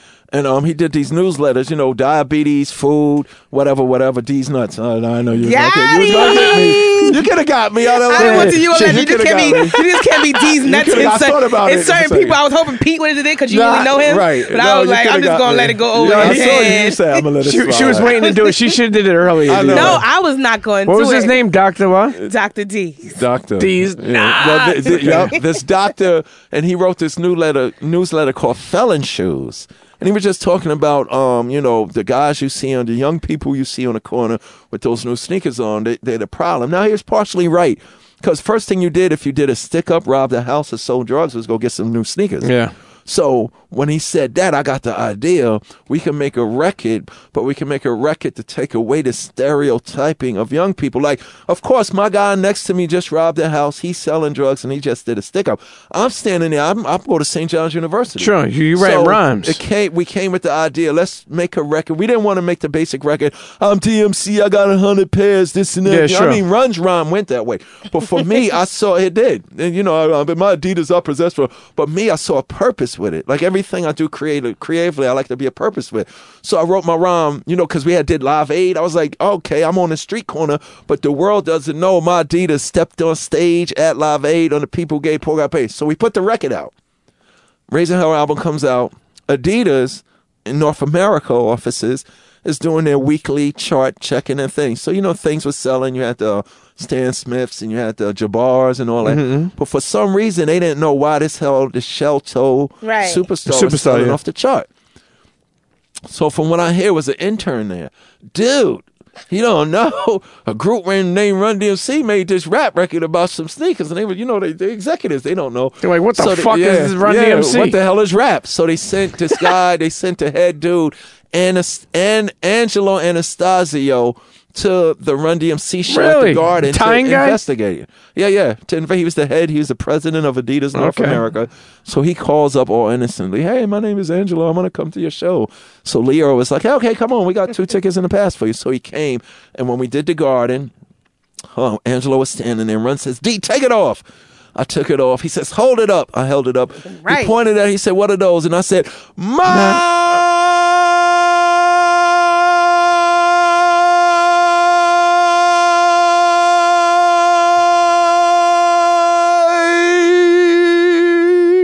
Adidas. Adidas. And everybody threw Adidas in the air. Angelo looked at us and said, We're going to give y'all a sponsorship. And he ran back to LA. It's true. It's true. These motherfuckers. Yeah, for sure. They're That- doing and it. that's Yo, how you we did got that from the deal. diaphragm though. If you didn't want to be a rapper, you could have been an opera singer. Yeah, you did I'll some tell you that. Pavarotti. Some, Opera, opera was kind of cool too. It, I'm telling you, would have been a hip Opera is opera. kinda cool. but but hip hop. But let me ask them: Did Adidas besides did they give you any money at the time or yeah, just we clothes? got no, but well, back then it was a lot. We got a million dollars, and they sponsored. They took care of the expenses on the Raising Hell tour. Really? So they gave us a million dollars, and then they took care of the bus. Um, it was crazy. Took care of all the transportation. It was dope. And and and, and I mean, was dope. obviously, you still guys still have a relationship to these Yes, days. right now we do campaigns with them, Okay. but they need to write the Jordan check. Yeah. Yeah. Right. Just, just give like, just, just, look, give us thirty million and license, make what You, you. you want guys should from have a us when you lifetime contract. Exactly Uh, right. you they know, should just like, pay us yeah. and then don't Right. because what they do now is every time they want to do something with us, we got to go have a meeting and do the contract. Sure, and sure. Why- Now, is if Wex we're the gonna do that for the rest of our lives, they might as well just write a big check so they ain't got to call me no more. Is is is the new guy who you know you're yeah, dealing Wex with is is Wex? dude. yeah. Yeah, Wex is the guy. There's great making great things people. happen. Yeah, because I mean, it was almost at a point where they tried to forget about us, Yep. and Wex said he wasn't going to let that happen. and Why I, would they do that? Because it's business. That's business. You know what That's saying? shady, Grady. But, see, but you could have went to Adidas- Nike with that. Yeah, true. But My we couldn't. Air Forces. One time I put Nikes on. Right. This is uh, one time when the Air Force Ones was hot. I went to the Foot Locker When? and I needed. I had on blue jeans and a blue T-shirt. So you know the stripes on the sneaker got to be blue. Sure. So I go in the Foot Locker. They only had the white on. They had the black, the white with the black stripe, and white on white um, superstars. They didn't have the blue because it was sold out. Yeah. And I was I was sitting there. I was like, damn, I need a blue stripe. Like this is how anal, you know, we are. Like like you about your hat and your purse and your shoes. Sure. And. Now you see, I got a black person. I don't care. I, oh, don't have to I had to match. come. I'm from Hell's Kitchen, good. not Harlem. Oh, don't worry. Hell's Kitchen. That's Yeah. great. Hello. Daredevil. Hello, me, Yeah, Daredevil, Lisa, right Lisa, and on. Alicia All Keys. right, One all right. album. Wait, Lisa Right Lisa on. in the Cult Jam? Hello, Ooh, yes. baby, I think I love you.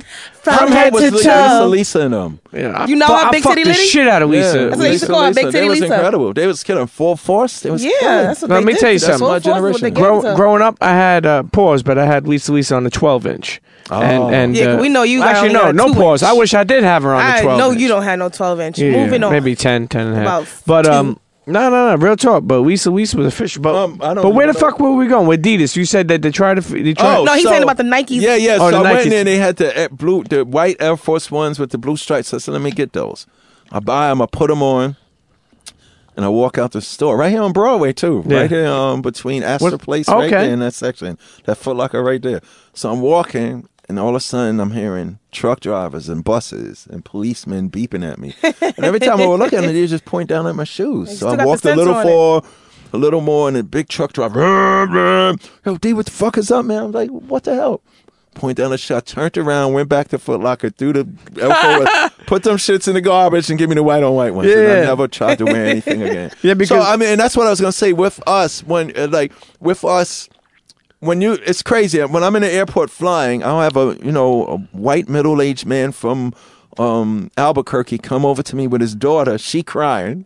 Cause she's five, she don't know who the hell I am. Sure, sure. You stand there and be quiet. Shut up before I smack you. DMC and she got on the superstars for Yeah. the kids. She see, I'm carrying on the legacy. She don't She know got why she Adidas got on. So there's something that, and Adidas is in a, in a, in a good position because there's something. It's it's not this that we did the deal. What Run DMC did with them sneakers means something. It's something good. Three stripes for life, man. Like it's no corny. It's no bullshit. It's nothing negative. It's not this. It'll mean something forever. You know, to the point where. Well, I was at a middle. I was at a high school the other day, and I was spitting. And it was like, "Yeah, he's old school and this and that," and they played out. And I said, "Um, I flipped my rhyme. I said, no curls, no braids, peasy head, and still get paid. I'm one of the reasons why Yeezys can get made." I was just kid. thinking that you the DMC. Yeah, and the kids went, "Ooh!" Yeah, the like- kids sat there and stuff like that. And the other naysayers tried to say something, but ninety percent of the audience said it's true. But what do you think about where Adidas is now? We were talking before. I mean, it's cool. I'm, I'm happy for them. Yeah. Because Nike was killing them Yeah. for the long. Because Nike's association with basketball, like it was just a couple of years ago when you walked in Foot Locker, Nike had his own Sure, section in sure, the back back sure. there. And now look the at Adidas. Adidas just had But- a little but- but space in the wall. I, I tweeted the other day, and I was telling you this. Mm-hmm. I tweeted that, yo, think about it. Adidas changed the game, and what I mean by that is, sure. is they they had amazing amount of oxygen, you know, pushed back into that brand. I mean, Oh, for sure. They, they did sponsorships with uh, Big Sean, 2 Chainz, besides Right. Kanye West, Right, you know, right, uh, exactly, uh, right. uh, uh, Pharrell, you know, and still and even the quality of the sneakers they Yeah, making, yeah. like they took it to a, another level, and that's that's what we need in hip hop right now. Now, that being said, it's cool what this generation is doing. I was just watching the Brady Bunch, Mm. and I said, "Damn, I wish I would have um, um, sampled that and made a record." Alice, remember the, the Yeah, the maid. housemaid? The- yeah, Yeah. Alice had said something. The um, uh, Mike and Jan, the oldest kids, came home because they wanted the mother and father to perform with them in their class um, performance thing. And Alex said, uh, Alice said, you will never understand the mumble and jibber jabber thing that this generation is doing, even if you try to sit down and try to understand it. and um, that's what's going on with this generation. That's what's going But on. the thing about that is that there's always the, the problem with it is this i'm just noticing a lot of guys now that's the way they rap but a lot of guys now can't like rap A lot of guys You know right I'm now can't even speak. Well, I mean, it, people like things like people. What I've realized too is that there's something for everybody. Yeah. and music i- i- is that even it's if we don't to be understand all of that right exactly it's But, supposed to be all but of you know that. what? Before we go to break, we're gonna take we're gonna take a quick break. I said it Gotcha. before. I want to go back to um, when you were in the studio Mm-hmm. and you were worried about Russell because we didn't finish that. You were Oh. worried about Russell uh, uh, coming back and then uh, uh, Run said, "Come in and say your rhyme." like, oh, when I came out the studio. no, when you went in the studio and dropped. What, what, what did I you? dropped my Suck MC Suck rhyme, MCs, all yeah. in its, its entirety. And when I came out the booth, guess who the first person there waiting for me was? Mr. Simmons. Hands out, hugging me for the rest of the session. He sat He said. by me. He said, "DMC, come here." no, the rest of the session, he sat by me with his arm around me, and everybody that came in the studio, say the rhyme, D. say the rhyme, D. Then the next morning at Profile Records, he ain't want to hear nothing. Say the rhyme, D. said, said, but that's what managers Yo, do. you. Is, is is he a genius? Russell Simmons. And what I mean by a that is genius? the reason why I say that. No, because he didn't invent it. No, I know. He was just I- a promoter. Maybe he's a marketing genius. No, no. The reason why I say that for is because Uh-huh. he saw a lot of shit. Like, like here, okay. The only genius thing that he did was he knew how to change his weight so he wouldn't be. Yo, remember in 1979 when Russell had that label? Yeah. He saw that yo, I gotta clean myself up. I gotta, I gotta get serious about this. You know what I'm saying? And that's a lesson to anybody. But think about it. Nobody invent like the genius is fucking Herc. Yeah. No, of course, founder. But But no, the genius is the guy that Herc got it from. No, the genius motherfucker is Theodore to go, Vicky, Vicky, hold Yeah. up, mom. Yeah. I just discovered Sure, something. this is a scratch, but but Yeah, more yeah. so, more so, um, you know, the thing that I'm I'm proud to see is that when you do something that people don't believe in you sometimes, because Right. you said Russell may have thought like "Who this motherfucker, like whatever, you know, Right, right, right. he's he, he's Run's friend, and then you go in there and do something like that, all of a sudden, you know, well, the whole hip hop They got on- that kind they on your shit. Right, but th- see that that's just a metaphor, I guess. Yeah. For what happened with hip hop. You gotta listen, even with the success of Raising Hell, my Adidas, Peter Piper, and Walk This Motherfucking Way with Tricky on that album, we do a press conference, adjourn. Excuse me, uh, do you think hip hop is a fad even then? Yeah. I remember in in, in 1986, Raising Hell's popping, a journalist asked me, DMC, where do you see yourself in five years? And that's when I was really drinking 40s because I had enough money to get I a want to case. get to them 40s because I Yeah, feel we like that will. was an issue. It was a big issue. So I'm drunk. I was like, motherfucker, in fucking 10 years, I'll be back here fucking doing an interview with you. 10 years later, I was doing a press conference. A guy puts his hand on your DMC.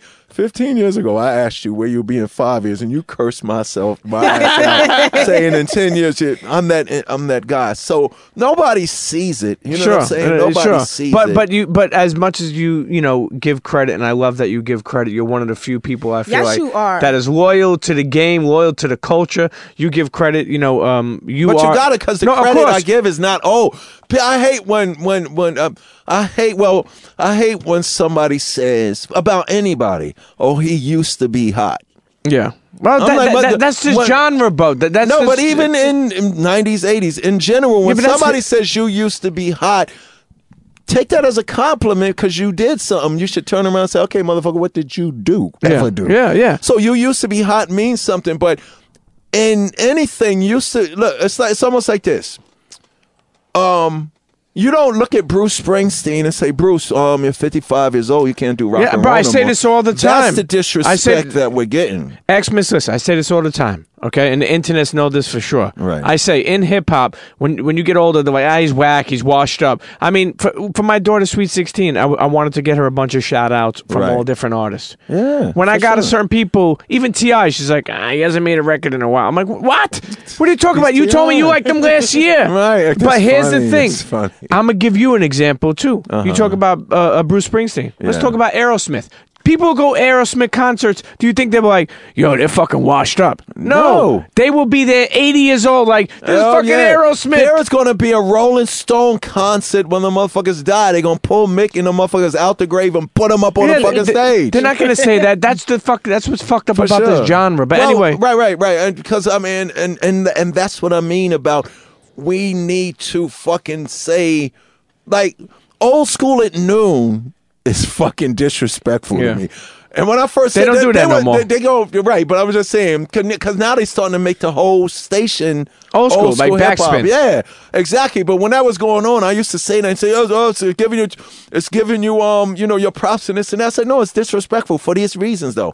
The old school at noon on a weekday, where are the fucking kids? in school. School. Where the parents at work, so nobody's fucking hearing me. And, And I gotta learning? Check, I gotta check young kids that go. Um, you know, you used to be deaf or something like that. What the world and everybody forgets is any record that is legendary when it was made. I was your motherfucking favorite rapper now age when I did world changing Sure. shit. I wasn't just popular. Right. I didn't just have money. People didn't care about our celebrity. When we walked the red carpets at the MTV Music Awards, nobody ever asked Beasties, Run, Big Daddy Kane, um, Chuck D. Nobody ever said, Where did you get your jewelry from? Or who's your stylist? We would get asked, did- and this is powerful. Why are you young people saying what you're saying using the music that you're using? Mm. Nobody never asked me, DMC, what kind of car you drive. Right. We had the biggest fucking gold chains. Nobody ever asked JJ, where'd you get that chain from? They would talk about what we were doing. Nowadays, though, That's you because see these the kids aren't BET producing any music. content. There's nothing there other than the That's chain. what I mean. And the corny mm. mumble mm. music. Powerful. The, the, the mumble, Powerful. mumble music. And, Powerful. and that's just one. So look, look, I'm 52 years old. You better drop that age. Yes, you looking good. You just like you stepped off the birthday Well, cake. I, I just want to let the young people know, but I changed the world when I was your age. Sure. So I don't even argue Yeah, with but them. you know, y- w- listen, timeless. The music is timeless. The group is timeless, and and, and your journey And is hip timeless. hop is timeless. Like I said, if the music business died tomorrow, hip hop will flourish. Sure, sure. Because now everybody will get their opportunity. And you know, uh, nothing against it, but a lot of the music coming out, even though it's fun party music, can't you at least care about how dope the song is going to sound? Yeah. You know, that bugs me out. I mean, there was a time when I started considering all this music bad demos. Like some of the songs now I hear, I heard back in '85 driving through Alabama and all these sides with. Because think about it, when when you when you think about the sound of the South, when you think about Dirty South, this is where people got to get in their vision. Oh shit, that's what we're missing. OutKast is from Atlanta in the South, mm-hmm. Right. They so incredible, they're not even included in that conversation. Think about that. They always say this guy's a king of the South, this and that. No, motherfucking OutKast. OutKast is End incredible. of the fucking session. Shut up. Specifically, Andre Three Stacks. Yeah, he's my favorite rapper. Like now. Yes. Yeah. Like he know, and you know what's cool about Andre Three Stacks? His fans, like his fans, past, present, and future. Andre never spit a whack verse. Not even when he said Gajeros mm, That's crazy. on that on that Beyonce song. right, that right. was that worked. that still worked. It was dope. Yes. Andre never like, and what I mean by that was like Run DMC, Eminem, Jay Z, all of us, their fans would say, "Yo, he could have came hard on that." Nobody ever critiqued Andre Sure, sure. 3000. They, the only thing they critique is they wish they got more. right. Right. you know Right. and because, Yes. because you know he doesn't you know what i found out too is uh you know it's a beautiful thing to rap when you want to rap Right, not right. everybody could be like jay-z Right. you know jay-z Exactly. is like, like like you know the the the the, the eye in, the fire in the eyes when you rap when you want to get off the block when That's you really rapping about what's going on in life right? Right. but when you got enough money and there's certain things maybe you, you want to rap when you want to rap Rap- and that's I what three like stacks rapping that's really- that's what three stacks does But he's he's so like when he does a sex record, you get sex, politics, history, and humor. When he does a humor record, you get history. You know what I'm saying? He gives Yes, you all of. you, like, he's a total package. Yeah. He's the total. And when he had when he package. had Erykah Badu, man, he made some crazy lyrics. He got that Badu box, and that took him to the next what the level. hell is the Badu box? That Uh, Badu, uh, that the Baduism. the sna- the snap? She got that voodoo the, the encouragement. Um, the, she just yeah, the changing muse. everybody. Like a you start smelling Yeah. like coconut oil. You wearing crocheted hats. Remember Common? She will Oh, do it shit, to you. well, yeah, Common, okay, Andre it. Three I, I thought it was a song or an album. No, No, no, no, it's no, what she That's do to you. But but on that note, you Jay know what? Let's, Electronica knows. let's take a break. We're sitting here with the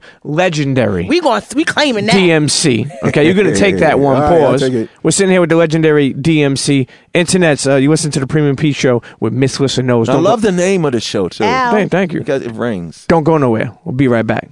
Chit chat. What's up? What's up? It's Angela Yee, and of course, you're listening to the Premium Pete Show with Miss Lissa Knows. And you know what I love about it is that all three of us sit the same with our legs crossed. Okay, we keep it real. Don't judge us. Don't judge us. now back to the show. Got that bussy. Internet, this episode is also brought to you by the College of Hip Hop. Listen, we want you to go download the College of Hip Hop app today. It's available across all platforms, Miss Lissa.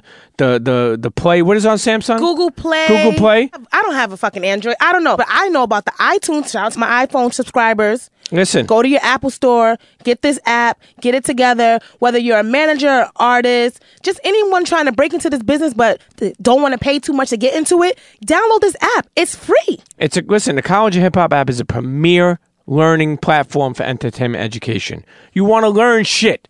That's what you should do. So head on over to the College of Hip Hop And learn shit and download the shit. right now. Now let's get back to the show. Ow.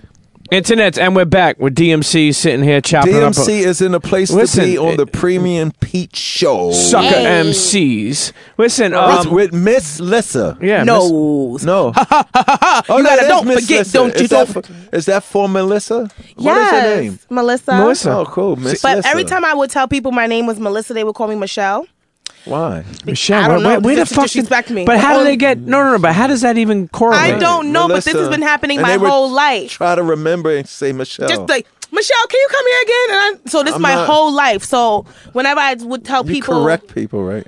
sometimes I just don't care. Just be like, Yo, you I'm- know what I like? You know what I like, Lisa? But yeah, DMC is a big Walking Dead fan, right? And you know I fuck with Walking Dead. Big time. But the But, problem, well, no, what? I Big don't watch time. that. no, You no, should. I It's fuck with not Walking about Dead. the zombies. That's why I don't watch it. No, it's not. it's not about the zombies. Then what is it about? It's, about us. yeah, Black life. people? she said black. You said no, us. You looked at me. no, it's, it's about people. It's about human interaction. Oh no, I Yeah. watch Power. That's about human interactions too. You watch that? I don't watch. No, that's You don't uh, I don't. I don't really watch TV anymore. I don't either. That's why I pick and choose. Like you know, Right. but Power is good. What's going it's on? better Walking than the Dead? other one. Yeah, way better. Really? You thinking What's the other one? Empire, Empire, right? which is okay, but it's very soap opera Really? Yeah, po- Power is real, and you Like see a movie. titties. It's, oh, shit, I like that. Yeah, I know you Kids- do. I know you like all that. the kids are watching Power. Power- No, they Power- are. every week you see titties. They It, show it was. It was a yeah, yeah. Wawa's a bunch Yo, of la- other people. last week they Notori. brought they brought Naturi's titties back, ne- and she got good tits. yeah. They're not fake. I don't know. I don't. Really? I don't know, but they look good. Really? They look good. You I can told tell her. fake titties. Not in this You- new you can day. feel and you them, might too. you could take you could take fat from your calf and put it in your tits now. So now you Holy you don't shit. know Oh, what that shit. is. Okay. What? Yeah, yeah, it's Yo- different yo, now. listen, these, listen. these kids don't do nothing. They don't make music and they don't even make their own butts. They don't That's do squats. crazy. She said nothing. it's different They're not now. making squats or So everything is fake. Well, not everything, but Everything. but but Hair it, fake, but it's become a fad. It's become a fad to have fake. It's, it's amazing to even say this, but it's become a fad for people to have fake like fake is normal. Buds, But it's going away. like butts, like fucking everything. I don't like the fake butt look. well, the thing but you I, are I always are worry. from a different time. yeah, you are from But it. how? They, I- really, they liked it. like. I guess if you grow up, if you're a kid, Back in and your you're days, they liked big butts and you could not lie. Now Right. it's like big butts and all is lies. yeah, but the problem I worry about, D, yo, D, the problem I worry about is fucking with a girl with a fake butt and distorting her butt as you fucking her. Oh, good. I Why would imagine you- that happen. How would that happen? Do too many too many slaps? I don't know. Could too be much possible. grabbing? because it ain't real. It's, It's not. it's it's fat from your butt. It's not memory foam. Yeah, like, I don't not know. I don't. have I a- don't fuck with it. I don't fuck with I it. mean, yo, we live in a crazy time now, man. Yeah, You but you've can been able do- to you've been able to uh, change with the time. Yeah. I mean, I know you're married for a long time, but Right. how was the Run DMC groupies? It was crazy. Like, I know it was crazy. like I no mean- disrespect to the to the wives, you know. no, I know it of was now, crazy. but it was. but I mean, like throwing the sex drug- pussy at you. We we yeah we lived a sex, drugs, and rock and roll life. But the cool thing about us, we never put it on our records. Yeah. So we kind of were hypocrites, telling y'all not to get high. and be Hip-hop-crits. Well, well, there's nothing wrong with that. Do as I s- do as you know. Do as I say, not as I do. As No, they no. do. The cool thing about that, we come from a time where, you know, when you was 15, you had to wait until you were 17 before your big brother so you could come in the basement. Now. Sure, sure, sure. So that, and, and we need that kind of protocol right now, except for the. Our young people are so have so much potential that if we're going to educate them the same way we give them access to foolishness and stupidity, we should hit them earlier at eight, nine, and ten years I'm old. hitting- I hit my with, kids. with, with responsive. Oh, you oh, got hit, to. oh, hit them with response. I'm She said, sorry. I thought you meant hit them. them. I'm like, I'm beating the No, hell out of them. discipline is a big Seven, part of it. How Beat old is your hell. son? He's twenty-two. Now. That's your only kid, right? Well, just one Did kid. you ever want to have another kid? Not really, no, because um, my my my wife's sisters each had three kids. So growing up, it was like I had eighteen kids in the house at one time. My wife got two, three sis, two sisters. No, three sisters and a brother. So prior to Deason being born, they already had three and four kids. Yeah. So when Deason was born, all the you know, um, Tyler and Trey Yeah. and Jack Keys, they was all in the house. So my wife didn't want no more because me and my son are like two kids. Yeah. She's like, I had enough of this shit. I had me ask you enough of this shit. Being- but we lived a sex, drugs, and rock and roll lifestyle. yeah. Which, le- which, which. Well, I didn't put it in my book because I didn't want to tell that story. So what you want to tell her now? Y'all was tag teaming hoes? You and you and Run? Y'all was running? They were run Running- dick. running down running on this these dick bitches. on some bitch. They were Okay, running that I real like, deep. "Hit it, Run!" Bitch, I'm about to run this D on you. Right. we was like, hit it, run. Hit it, run. and he about to jam his whole math Yo, you know, into be dope J. if you ever like got behind a girl like back in the day and you like, I'm DMC, gonna give you this D. Oh, you my know, but uh, goodness. that'd be dope, man. If Yo, you were you rapping. had the most rhythm today. You done bought it out Well, of I mean, you know, the, the the crazy thing. One one thing I do. My craziest time on the road though was when we went to Miami on a Raising Hell tour. Nobody slept for three days, God damn. And I talked about this with Jack. Yeah, yeah, 'Cause Remember yeah. when we was Yep, doing yep, it? We yep, talked. yep. We we said we we we really don't mean to do. I did I did this with Jack, and I did it with Mancow in Chicago. Okay. From Who like the hell is eighty. Jack? Thriller? No, No, no, Combat Jack. Done. Comeback Jack. Comeback Oh, Jack, oh, the no. other show. from like 86 to 88 the cocaine was really good Uncut. I mean, was it uncut. yeah, it was really good i don't mean to say it like that but it was really good yeah, yeah. And we're not promoting. I'm not. yeah. I'm just saying it was At that really time, good, it was you what it know? was. You know what I'm saying? So saying? how did you? How did you Nobody ingest it? went- Nose, nasal, or What? put in your blunt? Oh no, I was a. I, I s- I was a sniffer. Okay. Somebody asked me, D, if you would have did anything differently in your career, I wouldn't have spent so much money on coke. Because I mean, it was like a waste. When I look back at it, it was like a waste. Like And it was you know, the expensive first- as yeah, fuck. And but the first couple of sniffs is good, but then putting the freezers and all of that, and it got to a point I qu- I quit smoking Newport's cold turkey. I quit smoking. That's I good willpower. Yeah, I did that too. Yeah, mm. I didn't know. Ain't that- easy. See, and, and my book deals with the powers. We have power to defeat whatever battle that we begin and think we're struggling for it. To say, like, my thing is, I love to drink. Like, I want that wine so bad. I didn't like weed because it made me think too much. Yes. And I was only smoking weed because that was all that was Yeah, but available we- to me. but back in the day, the weed you were smoking, you were smoking a weed that had That fucking seeds. seeds in that bitch. Yeah, That it shit was actual good, though. Yo, you ever smoke weed with, with, where And the it pops. seeds in it pop? yeah, oh my god! yeah, that shit. But that was the good weed because you just start hearing wind. Yeah. right? Remember how good that it was good. Now the chronic shit is some chemically hybrid. Yo, this fucking shit You fuck can't even you keep up. your eyes open. You can't. Yeah, man, that shit is smoke. It's like, that shit is real. drugs. Yeah. Yo, let me tell you something. I, I, I haven't smoked. Uh, me too. I, I I've been a person who's had an addictive personality. Uh, I've done that's what I got from diagnosed with. gambling. Uh, went crazy with drugs. uh. Like, but and then and then and then quit cigarettes. Smoked Right. seventeen years. Quit cold turkey. So I feel like. I've done all these uh, crutches or addictions, if you want to Yeah. say, and now I, I got crazy willpower. Well, the same power that you have for wanting it is the same, Same power to- to quit I talk it. about Yeah. that. Like, like, um, I don't go to Alcoholic Anonymous meetings Yeah. because with this, I want that wine so bad. Yeah. Like right now, I want that wine. Rub it on your gums. Yeah, you teething. Yeah, I should never brought this into here. I'm sorry. No, it's that. good. No, I was around it when I had pancreatitis. You gotta stay strong. Yeah, when I had pancreatitis from 91 to 2000, cold turkey, I didn't drink because when I got out to hospital, I went in the hospital with acute pancreatitis. I was in the hospital for a month and a half. This is all in the book. Um, the doctor, when I got discharged, the doctor looked at me and said, Chun, you have, you have two choices. You could drink and die or not drink and live. So it was easy. I would see Yeah, a drink, Sure, you you're drink, like, you yeah, die. sure. When I found out that I was adopted subconsciously and internally, there was nowhere at the time I thought there was nothing for me to do except turn to Jack Daniels and Jim Beam to be my best friend. Is, Right. is mom and uh, the, your original fa- mother? My and father, birth mother, great. Is she still alive? yes. Oh, you, you mean my adoptive mother and father? Your, no, Nope. your original. your- Oh my, yeah, my birth mother Birth- is birth alive. mother, yeah. Byford and Bannah passed away. both of them passed away. Yes, Let me the ask you book is something. about this. This is what happened to me. Um, right after Down with the King came out. Okay. This is what the book 10 Reasons Not to Commit Suicide. It's on Uh, Hip Amazon. hop had changed. It's in Barnes and Nobles. yeah, it's at every bookstore. Every you can get bookstore. it. Get it on your Kindle because some of y'all don't even know where the bookstore is. Yeah, get it. Yeah, get it electronically. These kids don't know. Um, Pete Rock hates me saying this, but it's true. Pete Rock produced Down with the King for us in '93, and it did Mm-hmm. Shout out what to Pete people. Rock. Big shout out.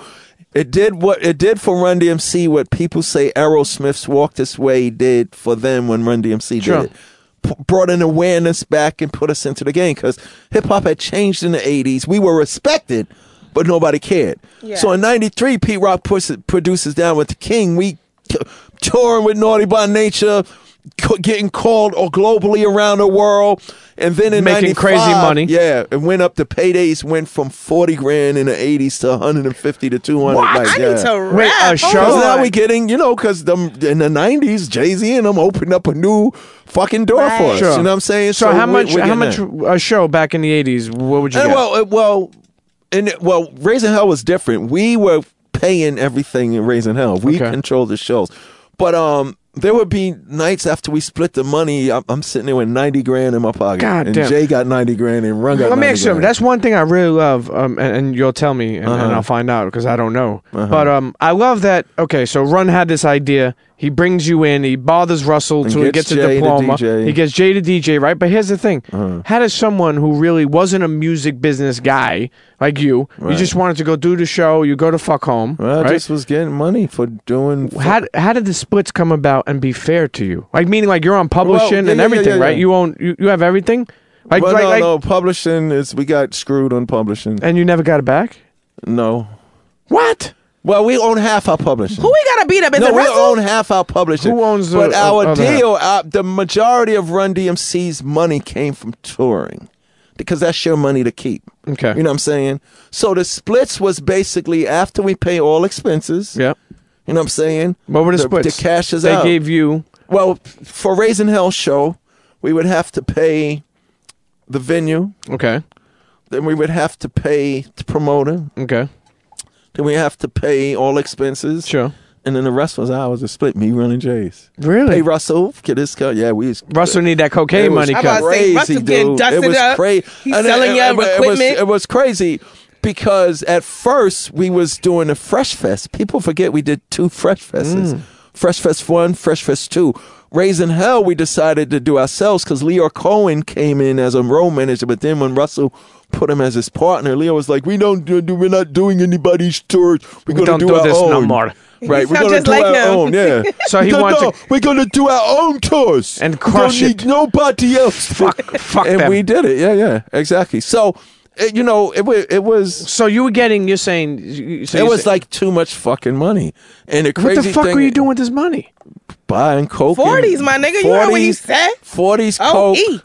40s coke and clothes. And crab legs to go with the 40s, right? Because you gotta 40, pour some 40. beer on it when you cook well, it. we- that's when City Island was popular. Okay. Remember City City, Island? We lived City Island was there. definitely official. Remember City Island is my We- we mother's lived living there. room. Where were you? What, what were you, some of your top restaurants when you were eating back in the day in New in or New York City? Did you go? Oh, like, there, there- no, there's a place. what is it now? What I want to know is what is a ninety thousand dollar a show at that time? You're taking home. Where do you go eat? Burger King. I was Get thinking the that's what fuck gonna outta do. He went to McDonald's. He from Queens. Yeah, hell yeah. We, we was fucking. He we was in we lived. Yo, I used to get. I used to get three um triple burgers from Burger King.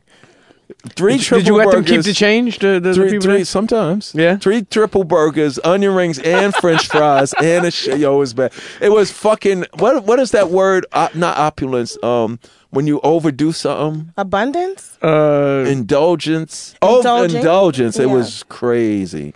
But I mean, you know, I, fortunately, I had my mother and father to save the money for me. I would just come home and give it to my mother and so father. and so they, put were good with bank. that. Now, what about Right. your birth mom? Were you ever able when you met her? I know at thirty five. Were Yeah, you ever able? Did you ever do mom. anything like extravagant for her? Or or No, no. The, the the the coolest thing that she did with me for knowing that her son was DMC was when we played uh, Christmas in Brooklyn. Okay. Yep. Two years ago, Yep. She got because when I when I found my birth mother That was at Radio mother- City. No, it was at uh, Bar- Barclays. Barclays. Barclays. Yes. When I found my birth mother, I found her through the private eye, and my fri- private eye lady found she was living in Staten Island and found her phone number. Mm. And gave me the phone number to call, but I didn't want to call because I was scared to. So my therapist said you got t- two options. You can call or you can write a letter. And I said, Sure, you, you write it's- rhymes. The, the letter, well, the letter's better because it gives the birth mother time to, because she might not have told nobody. You don't want to just call and show up on a thing. You got to write the letter, then she could read it. She might not even told her husband. Right. So, make a long story short, I wrote the letter. Hi, I have reason to believe that you might be my birth mother. This and that. Boom, bang. So I wrote the letter and I sent the letter out. But the crazy thing about it, the letter came back because I had the wrong address. Oh snap. So my therapist was like, "Well, call." So I called her up, and um, I was like, um, "I have reason to be that you you might be my mother." And she just asked me, "When were you born?"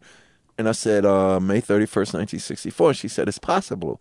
And I was like, "Oh shoot!" So she said, "What do you want to do?" And I said, "I would like to meet you." And she said, "When?" I said, "Like right now." She said, "Whoa, whoa, whoa, hold on." Yeah, hold- hold the Give me fuck some up. time on this and this. So make a long story short, I plan to meet her Thanksgiving of 2004. But I talked to her on a Wednesday. She called me back on a Friday because she had questions for me. You know, are you married? This and that. And then, she came to the question of what do you do? And I was like, I'm in the music business. She was like, come again. I said, I'm in the music business. And she said, oh, what kind of music? I was like, oh, you know, I'm in a rap group. And it said, she said, oh, really? What rap group? You know, what's the name of your group? And I said, Run DMC. And she got quiet. I said, uh, what's the matter? You don't like rap? She said, no, I don't like rap, hip hop, but I love Run DMC. I know all your songs. And she started re- reciting my That's so verses and stuff crazy. like that. Wait, How what did she that? name you? She, she Or did you- named, I don't think she named. no, she couldn't name it if they picked her up at that. If, Right. Yeah. No, because he went to his parents when he was like months, right? A Yeah, month? but my my mother and father were cool when they revealed to me that I was born. They had a few things about it. My mother's name is B- Bern Senior, but my mother and father told me we think your mother's name is Bernarda, and we think you might be Dominican. So from 2000 to 2004, I was Dominican. I was running around. You're running around people eating I- rice no, and beans? Yeah, no, I was going to make a record. I said, find the, the number one Dominican recording artist. I'm making a record. I was running around with shirts, Yo Soy Latino. Gucci fritos. looking for Nori. All of that. Yeah. they was going to make me the, the Grand Marshal of the Dominican May Parade. I'm But it- DMC, it- it the was all Domin- about Dominican Dominican MC. There you go. Yeah, La- Latino and Puerto Rican DJ that cuts Yo, so you would have been the hottest motherfucker on roll. Telemundo. I swear to God. For Did real. your, did your did your birth mother ever ask you for anything like money or No, not that she's real cool. Here's what's crazy about my birth mother. This is my wife named Zuri on my arm right here. It's Swahili for beautiful. My birth mother has the same tattoo. For she has the Peruvian tattoo for beautiful on her right arm. When I walked in her house for the first time, she had all the same books I've read, That's crazy. and she had the exact same Buddha statue that I have. That's crazy. Now, you want to know what's crazy? My brother Mark, who looks exactly like me in 86, glasses, goatee. He's in the comic books. He draws graffiti and he draws like me. My brother Damon, who's three years younger than me, Mark is three years older than me, looks like me and draws. I, I draw. My brother Damon looks like me now, exactly like me now, and is a personal trainer, and I love the gym. My sister Jahida, she has all my OCD traits. That's we hate the heat. Um, all the labels in the refrigerator got to be facing the front. Like we're very anal about that. So you're OCD. Yeah. Yeah, I, yeah. I've discovered it could be good though. OCD is good in a way that, um, when I finally said I gotta stop drinking, I went into rehab January. No, I went into rehab April thirtieth of two thousand and four. When when April first came, I said, "Why in the hell am I going to wait all the way to April 29th to stop drinking?" So I stopped drinking cold turkey April first. I went in rehab April 30th. And when- this is all in the book. When I got in the uh, maintenance room, um, I'm sitting in the room and there's a guy over here in a straitjacket. He was out. And the dude over there looked like he was dead. So when the doctor walked in, he said, "Up, I guess I got to deal with you." He asked me when was my last drink, and I was like, uh, "April 1st. And he was like, "So what are you doing in the detox room?" He put me right into the program, and when I went into the program, my my my my um rehab was cool because they don't just make you stop whatever it is that you're doing. They teach you all the scientific, spiritual, and biological reasons, and you learn about yourself. People And- knew who you were in there. Yeah, And was there anybody else, uh, any type of celebrity in there? yeah, but I can't say. Okay. Why it- you signed uh, something? Huh? Yeah, yeah. You signed non-disclosures. Oh, yeah, yeah. But it was um. we Put it like this: there was a bunch of rock stars in there before me. Yeah. And it was like, oh shoot, we got DMC in it. But now, crazy. see, it's weird. Now that I'm in it, every the funny shit, everybody was coming up to me, yo, say rhymes and shit. It was funny as hell. But when I was in there, this is this is the one question that turned everything around for me. I sat down with my therapist on the first day of therapy. I'm sitting there, and he says, "G, during your career with Run DMC, either Run J or Russell or anybody at the label ever doing anything to make you mad?" And I was like, "Nah." I sat there. I'm sitting there. You a liar. No, the the therapist. He he was. I was 35. He probably was like 46. White guy. He sat there. He pushed his glasses up on his face and he said. He looked at me in my eyes and said, "You a goddamn motherfucking liar." Hello. And when he said that, it all just started pouring out. Because they didn't out. even recognize your greatness to the capacity right. of what you were well, producing. Yeah, and it all started pouring out since '84. And then he said, "D, you had the power way back when to not allow yourself to go down this deep catechism Sure. of depression. You could have did two things. Here's what your option: you make them compromise so that everybody is given equal input." Or you look at them and say, fuck y'all, I quit. And you get up and you walk out the room. And he said, even if they would have said, Yo, D, you gonna walk away from all this fame and fortune? I would have said, Yep, I'm going home to read my comic books. Because it's about like like everything that you do in life, you gotta feel good about doing it. You know what I'm saying? Your relationships, your job, your occupation, your participation won't work if you don't feel good about doing it. Now, I thought by me compromising to satisfy everybody else was making me feel good. But I would do something that was against my feelings and I would go drown it out with the alcohol. sure, I got sure. um, diagnosed with suppressed emotions. Sure. So my therapist said when I left it, he said, D, from now on, for you to be happy, for you to be healthy, and for everything that you touch to continue to turn to gold, you got to express your true feelings and your opinion. Sure, express yourself. Even if it hurts in somebody else. Who gives a fuck if it? Nine times out of ten, when somebody's feeling is hurt, you're telling them a truth they don't want to deal with. So by me being truthful makes everything go good. And what I mean by that was up until Raising Hell, Run DMC only works and dominates if it's J 100%, D 100%, and Run 100%. And I'll talk about this in the book. After Raising Hell, Jay and Run took it upon themselves to say, We got it. We're going to keep this going. D, you just do what you do in 86, which I can do, but it's 89 now. Yeah. See, Run was allowed to grow. Jay was allowed to grow. Think about Jay's growth is so big. I talk about this in the book. He had me in the pause video in a green and purple suit mm. dancing doing the running man. The old Running Man, not the new man. the Man. old one. Yeah. So when I look back at that, and my my, my, my therapist said, "D, it's got to be your your truth in order, and, and it's vice versa. If I say this, it has to work for me. I got to be open. What's it going to take for y'all? And then you can conquer the world. You know what I'm saying? But it, it got to the point where I allowed that to happen. Sure, you allow people to. You know what I'm saying? yeah. They didn't do it. I allowed that. To You know, I always say this to my daughter, and I try to teach her as she's growing up. She's going to be 17. I always say people Right. will allow people will do what you allow them to do. Uh, that's true. I'm a Mm-hmm. perfect example of that. So now, you know, the thing. Three years ago, I started a comic book company. Yeah. You know what I'm saying? Not to make Darryl money. makes comics. Yeah, they asked me what. You what better go ahead. You, you No, no, it get. That's the name of my company. They asked Oh, me what. what I thought he was being. T- No, they asked me what if you was to make a comic book company, what would be the name? DMC, Darryl Makes Comics. But that came about. That came about because um, comics make me happy. Sure. It's and you've always about been into drawing. comics. That's where you got inspiration from making names for people. Joe, I want to be in a comic book. I already have a, a comic name that I made up for myself. What is Miss it? Listen knows. No, What is it? I'm Will break Thunder your head. Woman because I got these big thighs. So I just Thunder cut Woman. Thunder Woman. Thunder Woman. Hello. Oh, I think she's making a pass on Yeah, you. that's No, I'm not making a pass. First of all, I respect marriage. DMC will take your thunder thighs and blow them aside with his penis. No, no, no, Peter. He Thunder, won't. Thunder Woman. Is Thunder dope. Woman, yo, That's. Thunder Dome. Um, you, you, you know what? Um, where, where were we? I Uh. Comic Look at you, book, you- the look comic at you book. Darryl makes comics. Get it together.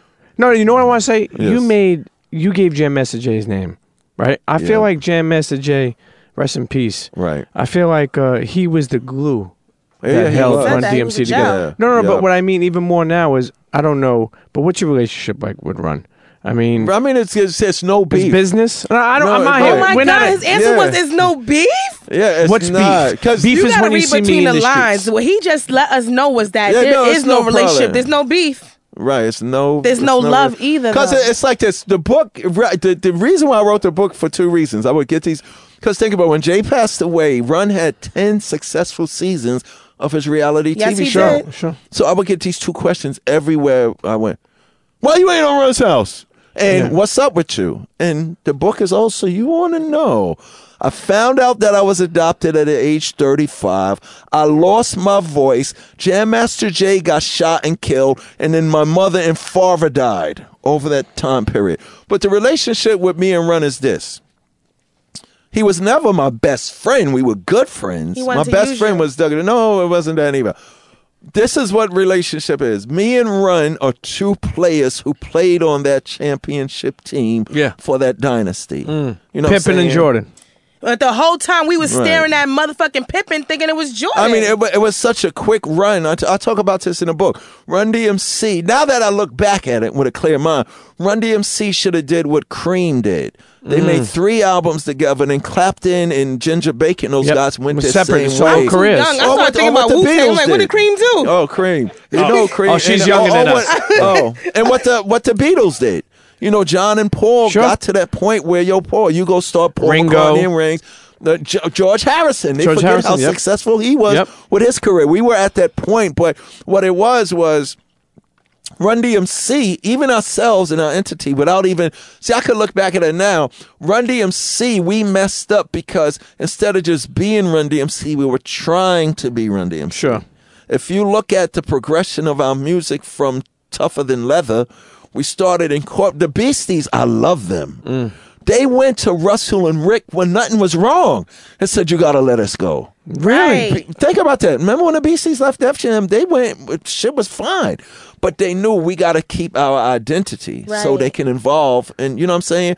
Run DMC, like, you know, it's, we, Run DMC, we didn't need this. We needed Pete Rock to make us be the best we could be. If you listen to the um, Down with the King album, Erick Sermon produced us. We mm-hmm. sound like EPMD. KG and Naughty produced us. We sound Q-Tip produced us. We the only record on that album that sounds like Run DMC is the record Pete Rock produced. Why? That record was the last record we made on that album. Pete Rock called me and Jay up, yo, come to my house, to my basement. I got an idea for you. We walked down in the basement. Pete Rock put that beat on and took Run's house. Wanna be and started down with the that. king. And then Pete looked at me and said, Yo, D, you ain't gotta be Kool G Rap. You ain't gotta be Jay Z. You ain't gotta be Eminem. You gotta do what Darryl did. And think about that. This is the '90s. I didn't have no flipping and scribbling and ripping and lipping. Right. I didn't, you know, go street or nothing. I wasn't, you know, trying to to to to, to be, um, you know, curb ghetto or nothing like that. I told you at that time when I was dead, I just went in there with with my old echo chamber style. I've taken the tours, tours. I'm wrecking the land. I keep it hardcore cause it's dope, man. These are the roughest, toughest things I ever wrote. And remember, um, R&B rap got hot right now. I said, this ain't meant for a whole like a slow jam. Check it. Sucker. And when I said the rhyme, if the G-O-D be in me, with the king I be, I wasn't even in Run's church yet. I wrote that rhyme because I was coming from that space. I was like, yo, Pete Rock opened up a lane for me to go in the party or in the concert with all these new motherfuckers and do this fucking 124th Street fucking echo chamber shit. Mm. So to somebody, to us is oh, but to a little kid in the audience, oh shit. And every all of the kids tell me, yo, DMC, your rhyme was the hardest rhyme on that record. Yeah.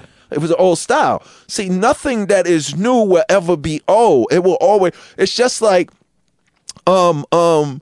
I tell my son when you got that video game, you hated it. You fucking threw the the, the, the controller. You pulled the game out, but by doing something over and over, you get better at it. You know what I'm saying? I'm not Practice talking, makes perfect. Exactly. So the more you do something, the, the better you get at it. So for me, Run DMC should have. Oh, that's why I respect the Beasties. They even went back to picking up the instruments. Yeah. You know what I'm saying? So for me, I always wanted to incorporate, yo, let's do some real rock shit. So now the music that I'm doing now is a hun- I still got a DJ because I will never let a rap be without a DJ because that's the foundation. But now I'm working with Travis Barker, Mick Mars from Motley Crue. You- you Ro mean right- right now today, you mean? yeah, yeah. Really? So you're still right making now, music? For all you listeners, if you want to see how ill it's about to get, you can go to YouTube. I did a lyric video. Um, the song is called Flames, F L A M E S. It's produced by John Moyer of the rock band Disturbed. It features Myles Kennedy on Hmm. vocals. We got a song called Flames that we did about all the police shootings and shootings going on in the nation because it seems like hip hop and rock is afraid to tell the truth about it. And it's not anti cop, it's not anti black lives, but it deals with this unnecessary bullets, unnecessary bullets. Get your finger off the trigger, there is no need to pull it. Unnecessary bullets, unnecessary bullets. Death shouldn't be a necessary fulfillment. And we talk about the white cop shooting a black kid, uh-huh. but we also talk about the black kid shooting the black mm. kids. When did that shit become cool? Yeah. Somebody, this what irked me. A girl, I was doing a conference, a seminar, and a girl said, It's not cool when a white cop or a white man shoots a black man, but when a black person, a black young dude shoots a black person DMC, that's just the way it is. Right. That shit hurt me. Give respect like that. That shit was like, what? So we gotta change that. It's almost like when when when I made the comment, I said, I'm not mad at the dude that shot Jane in the head. And everybody was like, motherfucker, this no, you can be angry. But my fight isn't with the dude that shot Jay in the head. My fight is with the mentality Yeah. that would cause that dude to shoot Jay in the head. And hip hop always had an answer. You know what I'm saying? It always had an answer. We never was preachy. We never said you wrong for being in the gang. We never said you wrong for selling your drugs. And we would make a record and people would say, okay, DMC, if I do that, then what's next? Hip hop always had a what's next. These records that we're making now, you know what I'm saying? When when you think about the Geto Boys, um, mom playing tricks on Yeah. me. Scarface didn't say, praise me because I'm selling this drugs. He said, and night I can't sleep. Yeah. Lord, I'm in church. I don't want this life. Yeah. No gangster, no drug dealers wants to do that. They doing that shit. But we we're not giving our listeners of the hip hop culture those options. When I rapped I'm DMC because of Kool Moe Dee rapped um um um um um go to school and go to school. No, I'm cool and I think positive. Caused me to rap I'm DMC in a place to be. I go to St. St. John's, John's University. University, I had dudes calling the radio. This was about probably maybe 12, 13 years ago. Yo, DMC, man, what's up? Dude from the South. Yo, man, just because you said what you said, man, changed my life. He said, I thought I had it all. I had the bins. I was hustling. You know, I had my pistols. I had my big gold chain. You know what I'm saying? I had my money. I had my girls and all of that. And I had my shell-toe Adidas and all of that. But here comes DMC, guy that I looked up to on these records, saying school was cool. He said, man, I thought I had it all, but I ain't have a diploma. So he said, I went and got a GED just so mm. I could say, now I got the, you know, this is some rap shit. Yeah. He said, now I got, I got a DMC. But then he says this. He said, with my diploma, I was able to take courses at the local community college. Mm. He said, when I walked in that community college, I saw a whole world of possibility that I didn't know exist. The problem with our young people now is this. It's not a rap problem and it's not a rock and roll problem. This is an American problem. And this is the truth. We living in a nation at this time in the industry, in the entertainment industry. You could be illiterate. Mm-hmm. You could be a fool. You could be a jackass. You could be a worthless piece of shit, and you could be disrespectful. You could be a motherfucker. And as long as you're making money, this nation will salute you. Mm-hmm. Yeah. And that's what's fucking wrong. You know, it's- once we change that. Somebody once said, "Yo, when Obama got elected, it was cool." But this this is what saying the world is. It's cool to have Diddy sitting there because he represents the success of our culture. But why wasn't Chuck D and P- KRS-One on the other side? Right. The ones that spoke that. Right. So what message is it given to our young kids? All of that good knowledge, power shit that's going to impact generations is worthless. It's about let's get this shit now. Right. And And it's now, about- it's and nothing it's- wrong with getting it now. But once you get it, you put what Chuck and KRS One represent. We You gonna can have some maintain change. Ah, and and and you're right Right. because it is about money and it's, It's a, a- it's and, definitely and I'm gonna about tell you this it's so Yep. funny because being I'm Italian and back in the day you had to be full Italian to be a made guy right, you couldn't get made You couldn't be a made guy. You couldn't be part of the mafia. some money. If you can now, if you can make money, it don't matter what color you are. it don't matter if yep. you're fully made. It doesn't matter if you're and half it's a Irish. reflection of fucking America. It's like we need to praise our fucking teachers. We need to praise these teachers trying to save these kids in these classrooms right now. Yeah. You know what I'm saying? Hip hop now is a curriculum at colleges and all of that. Mm-hmm. You know what I'm saying? So now we need to speak to this generation utilizing the examples and the situations that we have, but also telling them we could get out of this shit. Sure. You know what I'm saying? We don't need no more rappers. We No, need we some don't. more doctors, lawyers, sure. managers, Sure. um, directors, journalists. Because think about this. And when when I when I say this about the music, right now they always say Kendrick Lamar is brilliant, Mm-hmm. but it shocks some of his fans. They don't play that motherfucker in New York. You don't hear his good messages in New York. They don't You hear the us that. same three records over and over. And what I mean by that is, how are we going to have evolution? How are we going to have evolution if these kids don't see a guy their age that looks like them saying, like Sure, Moe Dee said sure, to me, sure. school is cool. He- That's all he said. I was like, whoa, so school must be cool. Then I investigated that and I was able to look. Like I said, I didn't just become a rapper. I became one of the greatest rappers of all time without profanity. Me and Run probably cursed on three records without disrespecting women and without glorifying violence. Right. Or Or You know what drugs. I'm saying? Like we always had it out. Here's my drug story. Here's my gang story. But at the end of the most powerful records, you surely don't got to do this. Yeah, yeah. And, like and- the whole, and the whole you were Rick being Ross OGs. thing, the whole Rick Ross thing. Uh, I really didn't care about him being a C- CEO Yeah. because it's entertainment or whatever, Yeah, sure. whatever. He's playing a role. But what hurt me is when he denied that he had a good paying job that was legal, paying for his family. So right away, young people hear him denying that. That's not cool to, to be Right. legit.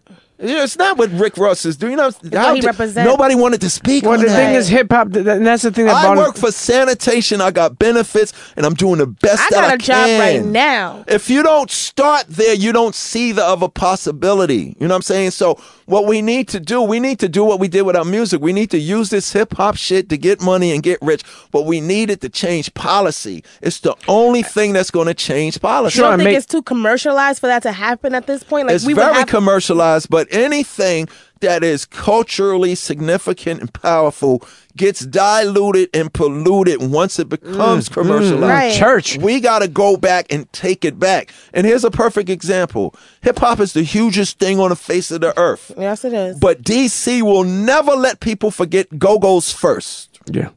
Go to DC, right? Even at the height of raising hell. Run, you cool. LL, you cool. Whodini, you cool. Get the fuck out of our city. We going back to our go-go thing. they do. Even so now. we, uh, that's what I'm saying. It's supposed to be the, the artists themselves and the community fighting to say, yo, motherfucker, on Hot 97 and Power 107 in prime time when the kids get out of school, three to mid fucking night, we need a KRS-One saying, you must learn and dropping knowledge. Right. But we ain't getting it.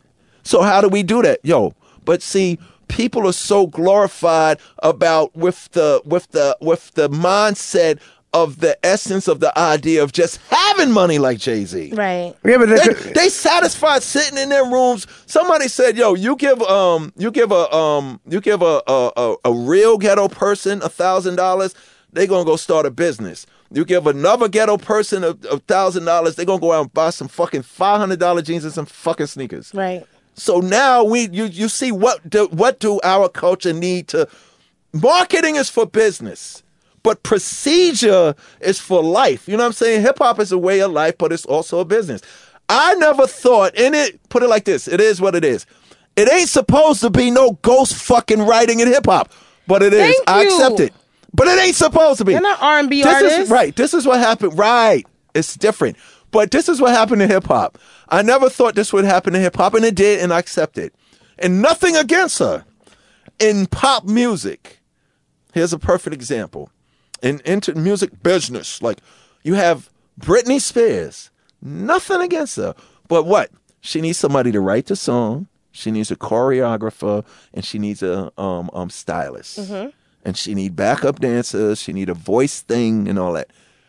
Sarah McLachlan, on the other hand, or Sheryl Crow, m- more people, Sarah McLachlan and Sheryl Crow All Sarah McLachlan needs is a piano That's and a Angel? microphone. Yes, the record that saved my life. Right. That kept me from Yeah, committing you- suicide. yeah, yeah, yeah. It's Sheryl Crow. So that difference now that hip hop has. That's why I said. Remember in the beginning, I said I accept the business thing of hip hop, but our culture is supposed to guideline the business. The the hip hop that is successful monetarily is only three percent of what it's really about. You know what I'm saying? And, and and what what what has happened with all of us is this: if you go to a rock station and you're interviewing uh, David Grohl from the Foo Fighters, Okay. for instance, and he's in the room.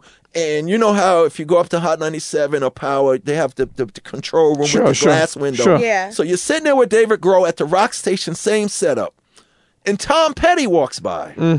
Grohl is going to say, yo, yo, go get Tom. Yeah. Come on in, Tom. And going to move and say, yo, Tom. Yeah, sit there." down, yeah. And they both of those generations are gonna sit there and talk music.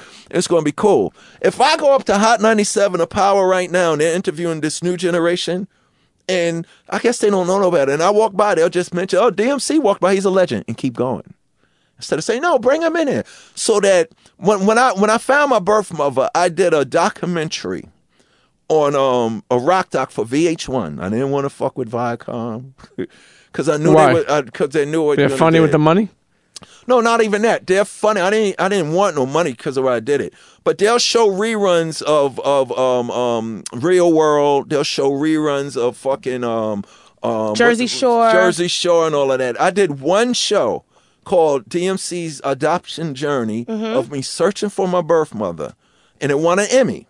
Now, the Emmy wasn't about me. The Emmy was told me the purpose for which I did it was created. When I put that out, kids like probably from like nine to like 16 whose fathers, mothers, brothers, and uncles knew me because not because of my music, because of this rock doc of me talking about I'm adopted kid, a foster kid. I remember that. when. I was walking the streets. I'm talking about these young people come up to me and said this, and we sell our young people short.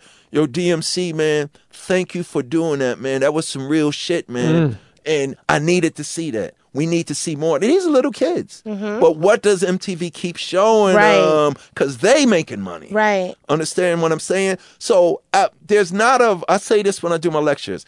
There is not a generation gap. There's an information gap. The mm. OGs need to be with the young G's so I can know what they can teach me and I can teach them. And collectively, we take that information and when we apply it, then we have change. Because you got to understand the reason why our generation was so successful was, and you know this, and you probably know this, one thing that empowers young people is you listen to the elders. Yeah. That's information. And you take what they tell you, right or wrong, and you apply it to your life. So what we was doing, we was listening to our elders. We was listening to, like you said, the made men. You know, the gangsters sit you and say, You don't want this life, shorty. Yeah. You're gonna be something. You know what I'm saying? Right. When I was coming up, a lot of the gangbangers and drug dealers would tell me running Jay, y'all don't need to be up on this corner, you're going places. Right. Because they Yeah. saw, oh, Yeah. oh shit, you got a record, man. You can be Michael Jackson. And it." sometimes- nowadays we're doing this. Man, fuck doing it the right way. Come with me and bring this element into there. Right. And everybody from Suge Knight to whoever, what happened when you kept that element there? We mm. can use the street smarts, and that's all hip hop did. And the generation gap is this, and I talk about this when I go to speak at all the schools and the lectures. If I'm 15 years old, speak, spitting all the knowledge that was given to me from 15 and up, I'm spitting it now at 15. Everybody 14 to 2 years old is getting that now. So that kid that's 6 or that girl that's 6 or 7 years old, when they get 15, they highly advanced. See, we had highly advanced young people who wanted the responsibility of doing shit right. What message do we send to our children with this? You got the rapper dude, right? He's um 25 to 35 years old, right? So he comes back to the hood, right? He's driving a Lamborghini, right? Here's the problem. The Lamborghini don't got no fucking license plates on it. so the cop that just saw the video with the gangster rapper rapping about the drugs and the guns said, that's gangster rapper Pimp Man. Right. Oh, he got the wrong, no plates on it. Pull him over. Here's the kicker this shit. You pull the motherfucker over, license and registration, he don't got it. And Why the fuck you got an unlicensed firearm in the motherfucking car that's gonna give all attention? But here's the kicker. Why you gotta have a pound of weed in the car? Why can't you have a joint you're gonna smoke when you get to your next thing? Sure. I come from a generation when you go like this at 15 years old, okay, I have to get my permit to drive. You get your permit to drive. You drive with a licensed person in the car, but when you take your license test to get your own license, you can go where the fuck you want. Right. Mm. We were young people, 15 to 18 years old, that wanted responsibility because it would legit- legitimize us so we can do what we needed to do. Now, you got dudes 30 to 50 years old in hip hop acting, dressing, and talking like the young generation. So a kid, so a kid that's 18, 19 years old, when you're in a room with somebody 22 to 30 years old, you're supposed to be in the room with somebody that's Sure. your elder. But now these kids is looking at dudes thir- 20, 28 to 42 years old, dressed like them, talking like them, and deeper than that, chasing their women. And the young kids are saying this about our grown people. I ain't gotta listen to this fool, and they don't because the old guys are full. When I was 16, I couldn't get into the 18 crowd until I went through that procedure. Right. When I was 18, my aunts and uncles, 24 to 30 years old, were older than me, and you looked up to them. Remember when you was a little kid, Yep, your older yep. cousin came over, Yep. and then he came and he was mature, he was clean with new sneakers. Now the grown-ups are acting like fucking fools. So the little kids is looking at it and saying, Y'all motherfuckers can't show me nothing, so they're doing their own. Yep. But if that young, if that young older person came in the room with more style, more cleanliness, more lingo, and more presentation than a young kid. That young, that 19 year old would shut the fuck up and want to learn. I want Right. that power. Now we have taken this hip hop culture because we let the business dilute and commercialize our culture, which happens to everything, but we let them do it. So don't blame the record company.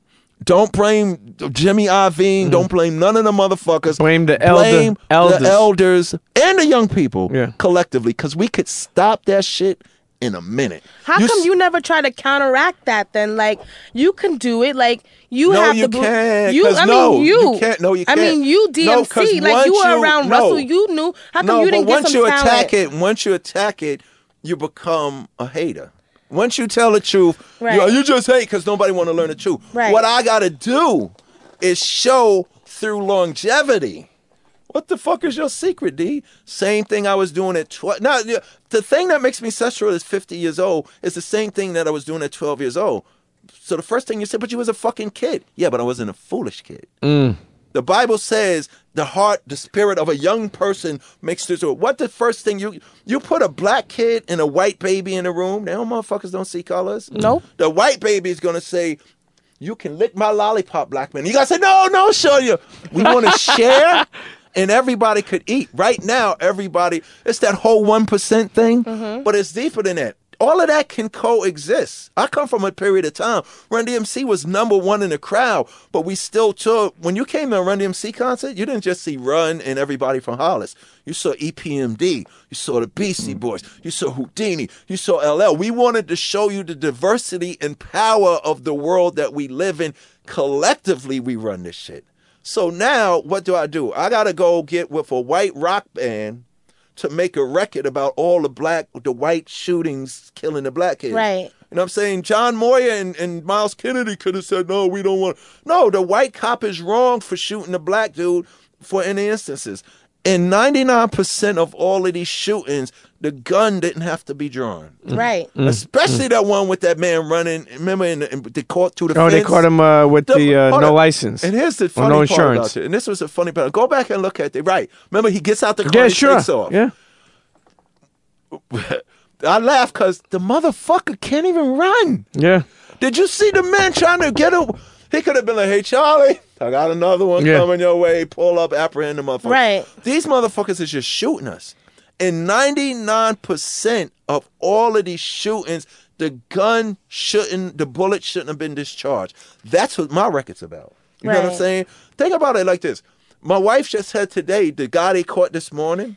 Get it. I was just about to go there. He went on a They didn't stretcher. kill his they ass. killed nobody. This He- motherfucker in the car was reaching for a like, bow, bow, bow. they put him on They a didn't- stretcher with a duvet cover. They Hold made up. sure he was comfortable. But did you hear where he got shot at? in his leg and shoulder. to keep him alive. people- uh, right. And they even said, and when an initial thing happened, they said it was an intentional act. However, it wasn't an act of terrorism. Listen, hold up. But the Well, motherfucker. how does the definition change? Hold up. Change? The motherfucker shot the first cop that thought he was a derelict in the fucking. He's lucky he had a bulletproof vest on. Why that cop didn't unload on him? Because the baby can't even pull out a lollipop that's black in the I mean- I mean- without getting shot. But you know that, that that was the thing that I was saying. If the OGs and the young Gs get together, and I'm not talking about hip hop, I'm talking about our conditions in the city. yeah. All of the condi- when you go down south, them motherfuckers are poor. We got same poor motherfuckers Sure. here. What you create and correct in one place, you can do the same thing everywhere. Why do you think hip hop started where in the Bronx? Came over the priest, came over the bridge, changed my life. I went to Catholic school. Moe Dee and Melle Mel and them didn't have a backyard and a fence and a Yeah, German yeah. Shepherd. My father had an electric 225. Sister Franca. You got to see nuns. Sister eh? Mary. Yo, And Father uh, were, Redlaw. were you in Catholic school when they were able to hit you? Yes, with the fucking ruler. Ruler, yeah. I remember in Catholic school the the name card where you first start doing your script. Yep. Did you have one Yep. of those yellow Yep. things? I didn't do it right, and Sister Nazaire whacked me so hard. And this is funny. I went home and I prayed, God, please kill Sister Nazaire. But then, now, hold up. The bad shit is this. Hold up. No, we all did that. The bad shit is this. The next week, she got hit by a fucking car No. in front Oh, of the shoot. school and went through the rest Damn, of I'm gonna call you Then up it was if I need something had Then done. it Let me pray a little harder. You Yeah. you wasn't listening to God. I said death. Yeah, you got- you gotta watch I what you said say. killer. Yo, I you know didn't what? You say you, you jumped injury, you, Lord. you jumped over something when like, you were get rid of this mentioning bitch. when you were dropping gems. Honestly, DMC w- dropping gems. Uh, Michael Jackson. Yes, I met him twice. Ex- ex- ex- talk about that. I met How'd Michael you meet? him? Jackson two times. The first time we met Michael Jackson was 1987, 88. He wanted to record with us. Really? Yes, Run D. Imagine that. The fuck? That would have been. He he he later on did do a hip hop song with Heavy D. yes, yes, yes. For the Michael Jordan, um, what was that song called? Jam? Yep. I You don't know, think jam. yep. But originally, Ain't, ain't. My he shit. wanted to work with us. Um, this is when he still had his studio on Santa Monica Boulevard in L.A. And we get a call, yo, Michael want to make a record with y'all. So we had to um, not fly out of L.A. We had to wait for Michael. So we go to Michael's. We are supposed to meet with him like 2 p.m. in the afternoon. He was um, professionally late. What's that slogan? Yeah. So he was late. He shows up two hours late. She said black. She he shows up two hours. This when he had Bubbles the monkey. Okay. So it, it's me, Run, Jay, and DJ Hurricane from the Beasties. So Michael comes in. He has his chef and he has his assistant and he has Bubbles the monkey with him. He had the mask thing on. so and this is a true story. So Michael walks in. Me, Run, and Jay. We didn't say nothing there. We didn't even speak about this encounter when we left the studio. But here's what happened. Michael walks in. So imagine if you could read everybody's mind. I don't know what the running was saying, but here's what, if you could read my thought bubble above me in the comment. I'm going, oh shit, this is fucking Michael Jackson and he got a fucking monkey. so I'm looking now. Michael was brilliant. He comes in, hey guys, um, you know I love, and th- this is true. He says I love what y'all did with Steven Tyler and Walk This Way and stuff like that. But he said I don't want to make a rock record. He said I want to make a song like Peter Piper. So I'm like, this my what? Imagine Michael like he wanted to go hard, so he started doing a beatbox. He started doing the beatbox, and yo, that shit sounded better than Dougie Fresh. What? So he started doing the beatbox. I want to do a song like that, and he said throughout the song, because remember on the, on Walk This Way, we did the ad libs over Yeah, Steven Tyler, yeah, like yeah. me and Run was. So he said he wanted to do that through the whole record. So he was like, yo, this motherfucker's brilliant. So while we was doing that, Michael noticed Jay's big gold chain. Me and Run didn't have our big gold chain yet. Jay was the first with the Dookie rope with the Adidas on it. So Michael just stops talking. He go, oh. He says, oh, that's so beautiful. And he turns to his assistant, Shelly or whatever. Isn't that beautiful? And he's looking at it. So Jay says, yo, you want to try it on? And Michael's like, can I?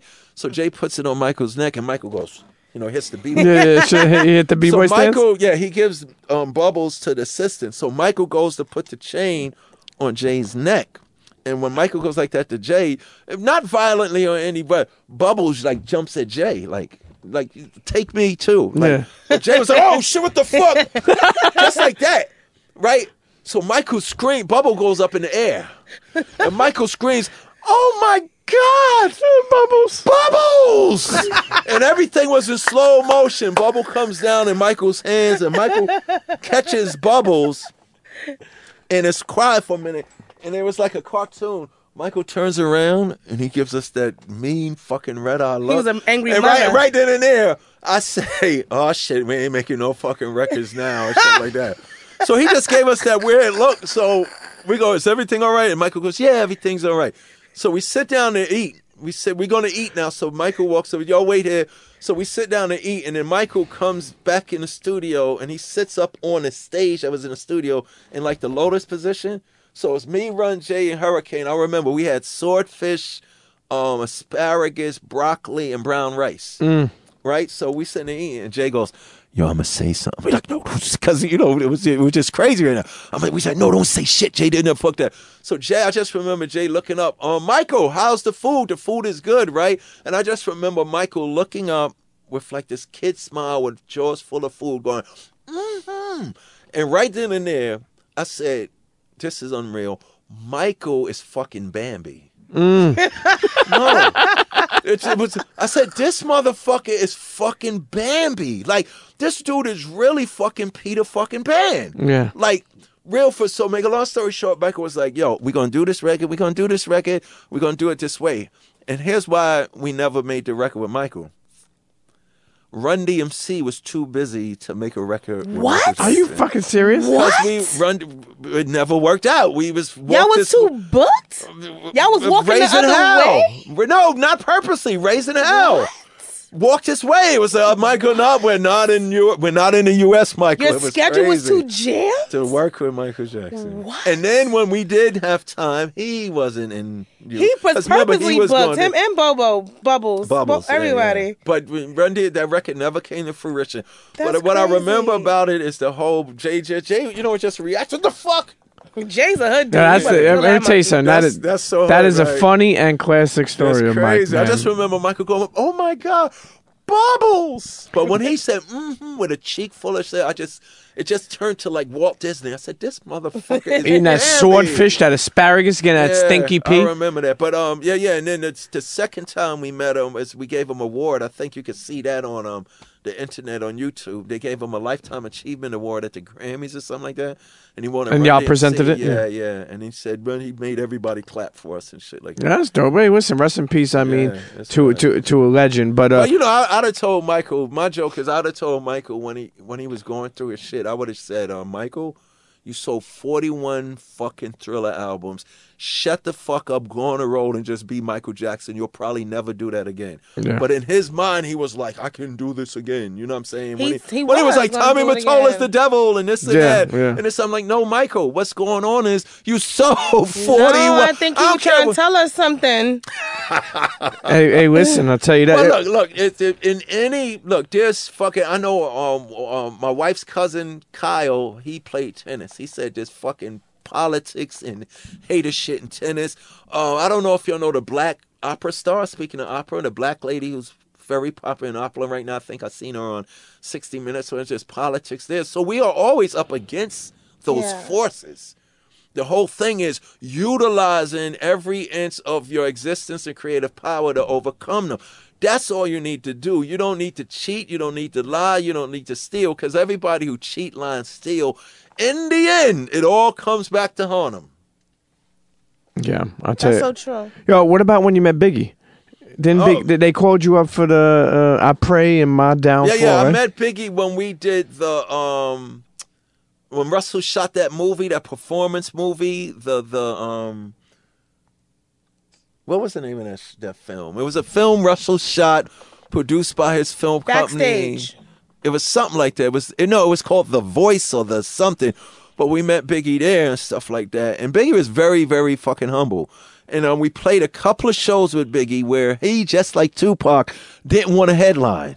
Cause He Run didn't did- want a Yeah, those cats were humble, man. That's People so never saw that. Pac, Pac and Biggie. Biggie was like, "There's no way I'm going to headline of Run DMC." Because and, and their reasons was they wanted their audience to see what the generation that set it That's up. That's dope. very humble. We had to force Biggie and Pac to fucking headline. But when um Biggie said to me, and then, you know, I was kind of souped. Because um at the Wu Tang was there. You remember that film that came out? Backstage. It was Wu Tang. Backstage. Was it? It was it. I think it was right. Yes. Backstage, okay. Wu Tang was in it. We was in it. Onyx was in it. Everybody who was hot was in it. And I remember Biggie telling me just like Freddie Foxxx, Nas, and fucking um Moe Dee and all of your D, your rhymes are killer. And I'm like, yo. So Biggie was like, yo, DMC, man, you got some good ass rhymes, man. I'm like, yo, you the bit like what? So, you know, in the back of my head was soup. So make a long story short, Eric, who's sitting right here next to me, he gets Big a Eric. call. Eric Blam gets a call. Yo, it's Diddy. I spoke to Diddy today. Puff, well, he's puffy. That's what was back Puffy. then. I'm about to say he wasn't on the Yeah, titty. it wasn't yet. Diddy. He It was Puffy yeah. and this and that. And um, they want you to get on a Biggie record. And I was like, what? Like, what the hell? So I'm thinking, you know, he gonna have me say something. No, they wanted to to make my from my um remember um together forever. Yes. Party people, your dreams have now been fulfilled. Get up. We made that record as as a as a response because motherfuckers really thought we were commercial.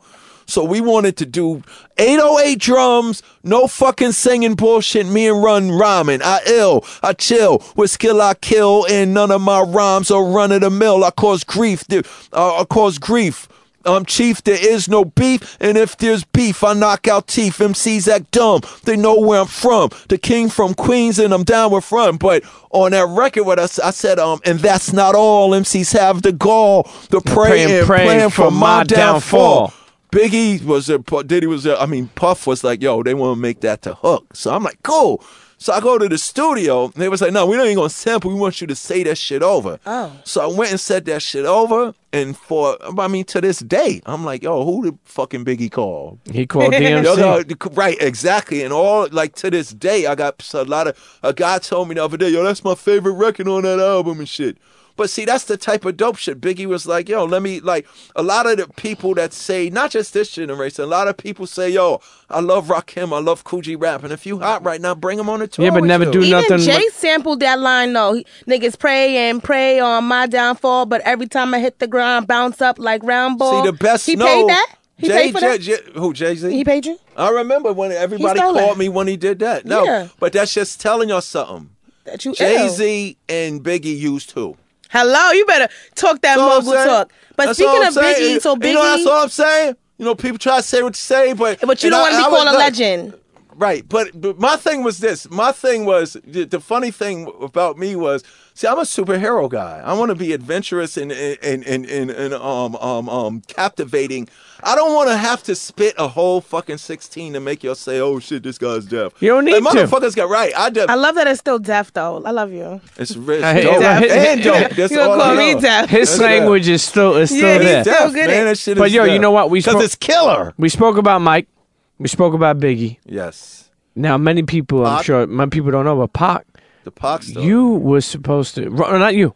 Oh, Run we, DMC, Run DMC was supposed to be in was the supposed to be in the back car. seat of the car with Suge and Yes, Pac. uh, Suge Knight, Death Row Records hired Run DMC to perform at the after party For the boxing- at, at Suge's club. What was the club name there in Vegas? Club after- Club Kill him. Yeah, whatever that one. Yeah, the Red Club, the Red. You seven, know it was a red it was club. Seven diamonds. It probably was six. Juice of It might have of been five. Might have been So here's a story. We we get into um we get into Vegas, and the only reason we didn't get in the car because Jay was a diva. It would take him Taking three 100 hours years to get dressed. dressed. Yeah. oh, God He bless was one him of for the that yeah. though. He was like, "Yo, how about the nah? Do I look fat in this? The whole shit, forever, forever." And Eric had to tell Suge and Pac. Suge, Pac, Suge was like, "Yo, we coming to get y'all to go to fight." Eric was like, "Nah, Suge, you and Pac go to the fight uh, because we're not ready." And Suge said, "Okay, so when all y'all get ready, just go straight to the club." And I remember we went straight to the club. We were sitting in the back thing, and the night kept getting later and later and later and later. Uh, Hammer was there um, you know, Death Row, all the Bloods or whatever. You know, we waiting for Pac and Suge to arrive. Then all of a sudden, we sitting there, and the whole club all at once just empties. Aww. You can hear crickets, and then the guy comes in with a briefcase. comes into the dressing room, sits down, opens us up his fucking cash money, pays us in full. No show tonight. We'll see y'all tomorrow Wait, morning. wait. Wait. So, so because I don't, I'm not an artist. Right. When there's a no show, you still get a full pay. Hell yeah, they, he was there. Yeah, yeah. So He you was didn't, there, ask- and you Jay didn't, had Well, a- actually, you're supposed to get had half. clothes on. you didn't You send half, and you get they, they paid us in full. You didn't like- ask no questions. No question. We was like, yo, this is some cool shit. Like, Yeah. So, make a long story short, I go back to my room. Cool. We got the night off now. I'm in the gym the next morning. CNN, Tupac Shakur shot on what? He didn't oh, even that's what happened. No, they didn't say nothing. They just came, paid us in full. Like that. The funny thing is, nobody knows Suge Knight was going to sign Run DMC to Death Row Records. Good thing he didn't. You see what happened to all those artists. No, no, no. You would've been really fucked. You would have been pumps to the bumpsing with them hammer. No, but I mean, I guess they they they had a plan. You know, most people. Oh, he had a plan. Yeah, mo- most people thought that it, it would have did two things. It would have put us, haha, we got your kings now. You know, because it was East Coast. But um, they they was gonna. They was gonna try to dominate the whole. Remember, Pac started Death Row East Sure, sure. and this and that. You Once know, they had a- Pac went to and death then- row, everything went bad. Like I love when he couldn't get when he was getting around and Brenda had a baby. I yeah. love once he went and started California loving. It got bad. I Well, didn't like I that mean, the- well, uh, all of that. Rest in peace, Pac. I'm gonna see the right, movie. but I mean, that's I mean, all of that. Uh, I don't want to say that's all good. It's all good in a way like this. The power. The thing is, it's like when I spoke to speak to kids and stuff like that. The power of life and death is on the tongue. Hello, you, You know speak that. So you know when a, when a guy says I'm gonna die in a hail of bullets, you know, or or um, Ready to die. yeah, uh, don't I always say that when I give my lecture? Like, like me, I'm not going to take a picture in front of a hearse like it's cool. Or call yourself I'm gonna take a, I'm gonna take, I'm gonna take a picture in front of a Volkswagen Beetle. I'm taking a picture You know for what a I'm million dollars. No But, but, backseats. but, but you gotta understand the, the beautiful thing. Like when you when you, I gotta tell kids, yo, when you listen to Biggie's first record, for instance, um, Scarface, Al Pacino, and Emmanuel Noriega, the C- Colombian drug lord, was in his idols. Who was Biggie's idols? He's from the streets selling crack to give his daughter diamond earrings. But listen to his first record, Salt-N-Pepa, Heavy D up in the limousine, Yeah, hang a rappers picture on his that- that's what they wanted, and that's what I'm saying. All these gangsters and stuff like that. But since that was Biggie's success. I don't want none of this shooting crazy shit going to jail. I want to be heavy D, wasn't to fly. Sure, sure. But he's in the motherfucking limousine. That's what Biggie wanted. That was his goal in life. Right. You know what I'm saying? So we gotta show our kids, okay, here's where you're from, here's what it is, but here's also this other option. You know what I'm saying? When I when when I started doing my thing, my, my power in life for this, when I first got into rap, it was safe for me Right. because there was no videos and there was no out. Eric's looking at me like, "Dude, we gotta get out of here," because I got to do LL Cool J's interview for his show that's coming up tomorrow. It better not come. So it's coming out tomorrow. Okay. No, no, no, something. Long as not taping. coming Wait, out LL? Thursday. Yeah, he's producing this show. I LL's the homie, reveal it. man. Let me Yeah, tell you he's so- something. I want to do lip sync battle. LL's You did that already? Yeah, Yo. we did the Christmas version. Oh, we Oh. did Christmas of last Who did year. you verse? No, no, Run DMC. It was um, it was um, Mackie. What's Mackie? The black actor. that Oh, Anthony Mackie. Anthony Mackie was versing the guy that was fighting Leonardo, Leonardo DiCaprio in the video that Wayne, little Wayne copied. What was that movie when the walls would go crooked sided? Oh, okay. Matrix. Oh, uh, uh, no, the, the actor who played. Um, and did you see Batman with Yeah. Bane and um? Yeah. Remember the, the police officer that's going to become Robin? That actor guy, Michael. What's his name? Gordon. Phelps. Gordon something. What? Joseph Yeah, Gordon. them. They was battling. So and um um they they was doing Christmas in Hollis.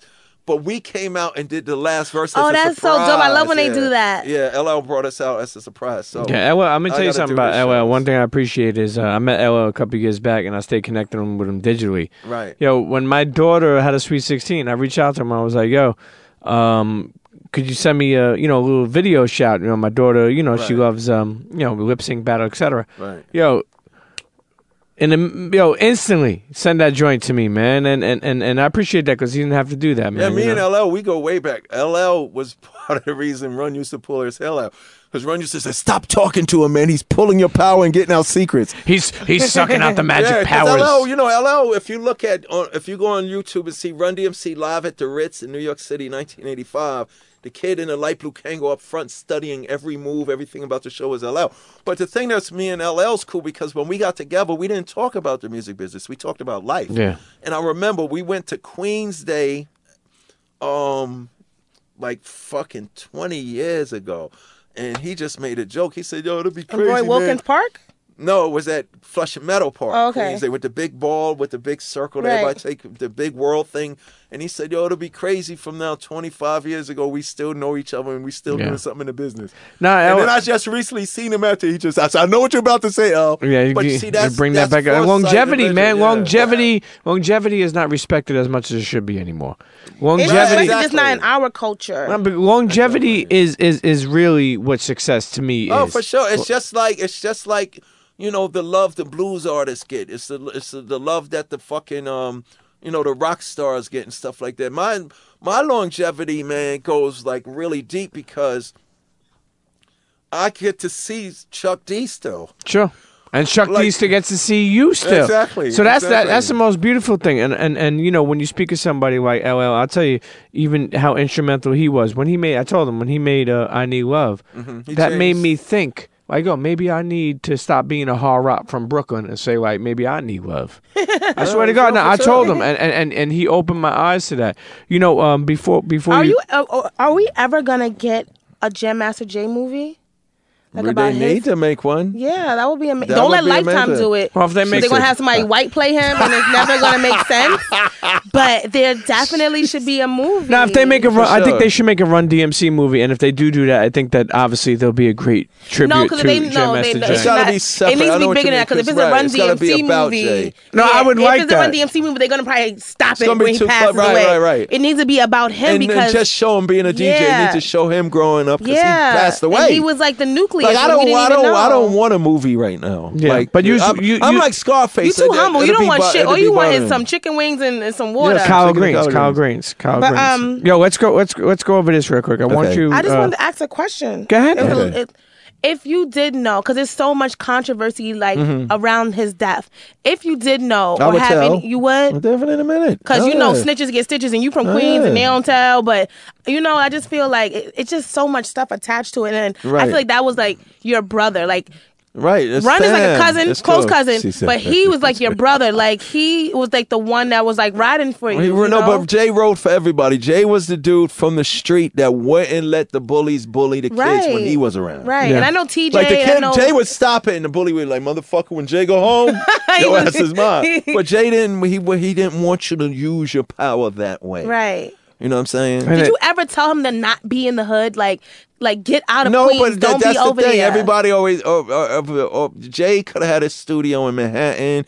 Around the corner from Diddy. Daddy's house, he could have had a studio in L.A. around the block from Dr. Dre. His studio was five minutes from where he grew up. He wanted to deliver people through the same door that he made it to, so you got to commend that. Right. You know what I'm saying? That's why I'm not mad at the guy that shot him. I'm mad at the mentality. Do you know what you just did? Right. You know what I'm saying? Your whole life could have been totally, totally different. So Say- I'm trying to put my life story on Broadway. Right. Yeah. I'm in talks with the New York Public Theater Really? to put the and it's not the DMC story. It's the little kid that became king story. It's the Darryl Through McDaniel story. You mean like a Mike and stuff like Tyson type thing? No, like a No, he can actually speak. Jersey it's gonna Boys. be like audible. like like no, it's, it's going to be like Jersey Boys with people I'm here playing for my that. mother Oh my god, a musical! I Yeah. love it. Well, here. Yeah. You know what? You know what I want to go over. I want to go over some quick. Uh, What time is it? Quick. Uh, it's almost that time. Okay. Um, what I want to go over is some backstories quick. Yeah, right? Small. You don't have to get into it crazy, Okay, but cool. when I bring up these songs, maybe give me uh, something that maybe maybe people don't know. Oh, okay. Or, or anything, anything that highlighted you from The it. first thing that comes to your mind. Yeah, Pop what- it out. when you made King of Rock. When I made King of Rock, um, I sniffed a lot of coke the night before. And if you listen to that record, my voice is fucking scraggly and hoarse because there's so much blow in my nose. if you listen to that record, it's not the same voice from Rockbox or from Jam Master Yeah. Jay, which was the B side of those records. What about uh, Walk This Way? Walk This Way was crazy. I just remember walking in the studio and going, oh shit, the Rolling Stones. And Steven humbly looking at us and said, no, that's not us. Those are the other guys. We're Aerosmith. Yeah. Yo, who put that? Who, who put Aerosmith? Who, uh, who put that together? It went like this. Uh, Toys in the Attic. I didn't even know the song was Walk This Way. Was always, yo, Jay, get Toys in the Attic. I'm playing number four. It was my favorite record to rhyme over, you know, when I was freestyling. So um, we had already made the title song, rock record, Raising Hell, on the Raising Hell album. So Jay was like, yo, we going to sample Walk This Way, and me and Run to spit some rhymes on it. It originally was to be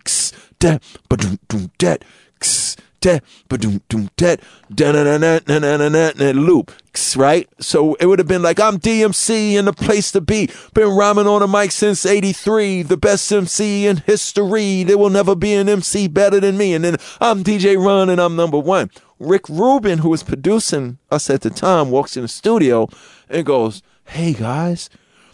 You know what y'all should do? Y'all should make that record over. So we're thinking from a limited hip hop standpoint. We're gonna sample the motherfucker, we're gonna rhyme on it. Rick Sure. said no. Do the record over the way that the, the band originally did it. Me and Run had never heard the whole record because the DJs would never let it play that far. So make a long story short, he gives us a yellow notepad just like that one over there. Same just like that one and a pen and says go in the basement, put the needle on the record, let it play, write the lyrics down. So we go in the basement, we let the needle play. When that shit says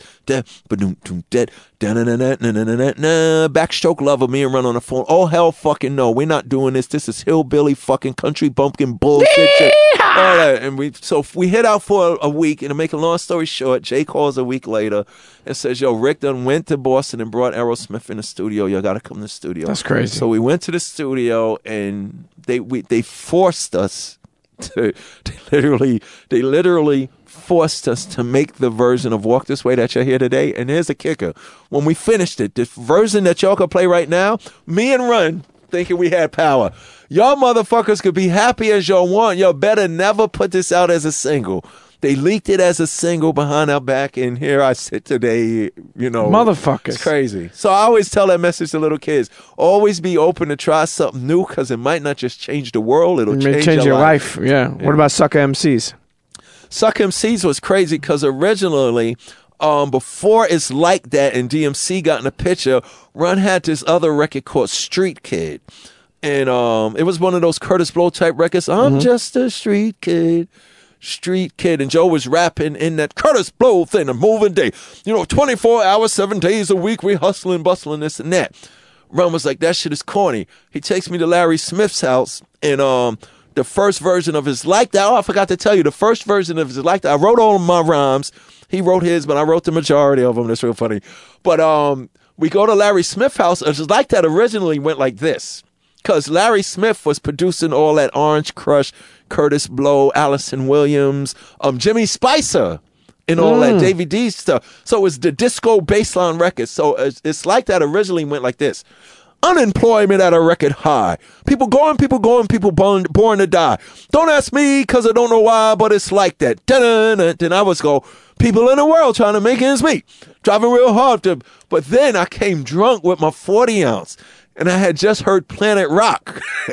and I told Larry, man, we can't do that fucking disco rap bullshit. We gotta do that shit with some energy. And Larry's like, what you was talking about? I said, motherfucker, are you fucking Planet Rock?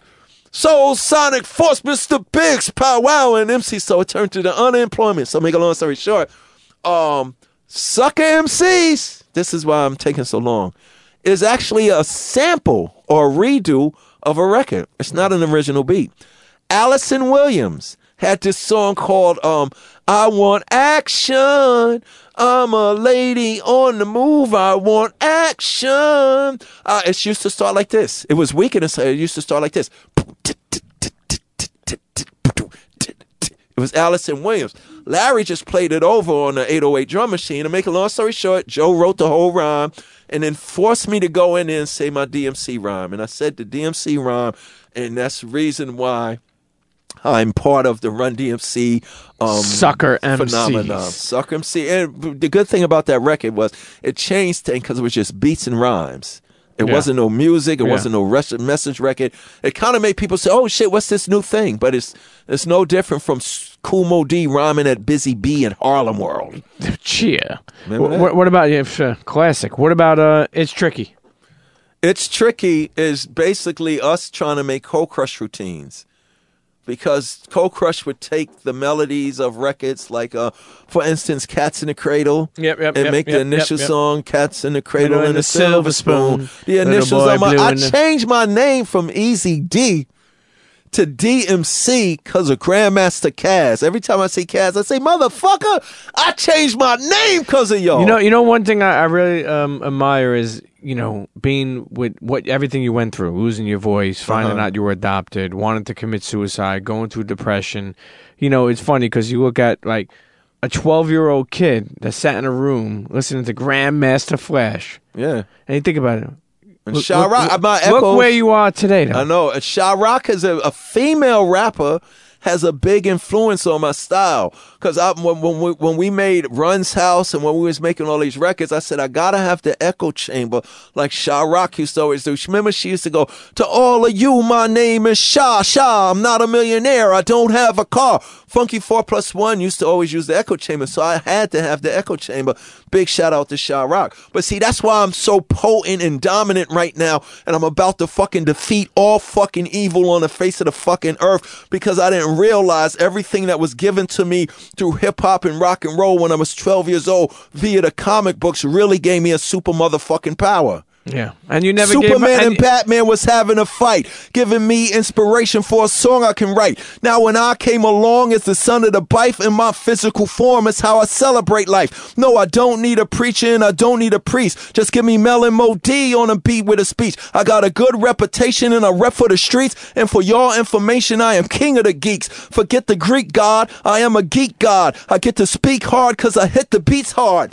You see this belt buckle? I wear it all day because every time that you see me, I am chilling with Jay. It's just a simple dedication to my mom and my dad. Here's some useful information. Don't get me mad. Don't treat me like I'm soft just because I'm a nerd because I will rip your fucking head off. And that is my word. Ooh. Yeah, Ooh. yeah, yeah. Ooh. There ain't no, there ain't, there ain't much more to say after that. You know what though? You know what? We we actually we're we're gonna close out uh, a couple more things. We actually have a segment called "I Don't Trust People." Okay. But I need to go on a break so we could do, so Do we, so we could uh, pay the lights. We So- gotta keep these lights on, and I lights need new hair. Eh, So, Your quick hair is break. fine. You like Internet's- this hair? I'm, That's but I nice. like to DMC, keep we're fresh closing out this episode. I mean, so many jewels, so many, so, so many amazing shit.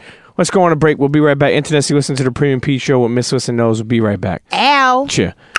Oh my God, Pete. Your damn beard is looking amazing. Listen, it's all shaped the fuck up because bevel blade is a major key. It's a major key. It definitely is. Because the other night, when I was thinking about, you know, t- touching myself down there, because I don't got nobody, I don't got nobody, Really? I almost did because it was extra smooth. If I meet a girl that has Nestle Crunch on her box, I'm not fucking with her. So listen, what I would do is, I, if I wanted to keep her, I would give her the bevel blade. I would say, listen, here, I care about you. I want to stay around you. Fuck with this bevel blade. Now, for the girls that I don't mess around with, I can't give you that. So what you need to do is go to getbevel.com. That's G E T B E V E L dot com. Enter code Pete in checkout. That's P E T E and get yourself 20% off. Men, woman. If you're a woman, buy for your man. If you're a man, buy it for your woman.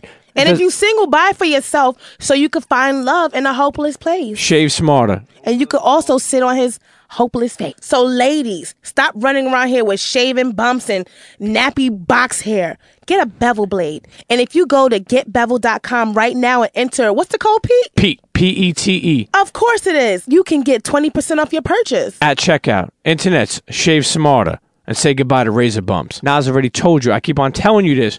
My signature fade. Get a bevel blade. So D, listen, we have a segment called "I Don't Trust People." It's Okay. where um, I was on Twitter one day just tweeting before we even started the show. I don't trust lawyers who wear cheap suits. I don't trust mechanics. I don't trust people who choke their shoelaces. Right. Shit like that. And then I said to myself, you know what? Uh, we got to make this a segment. So, internet, you know how to get involved. Hashtag I don't trust people. It's I don't trust PPL on Twitter.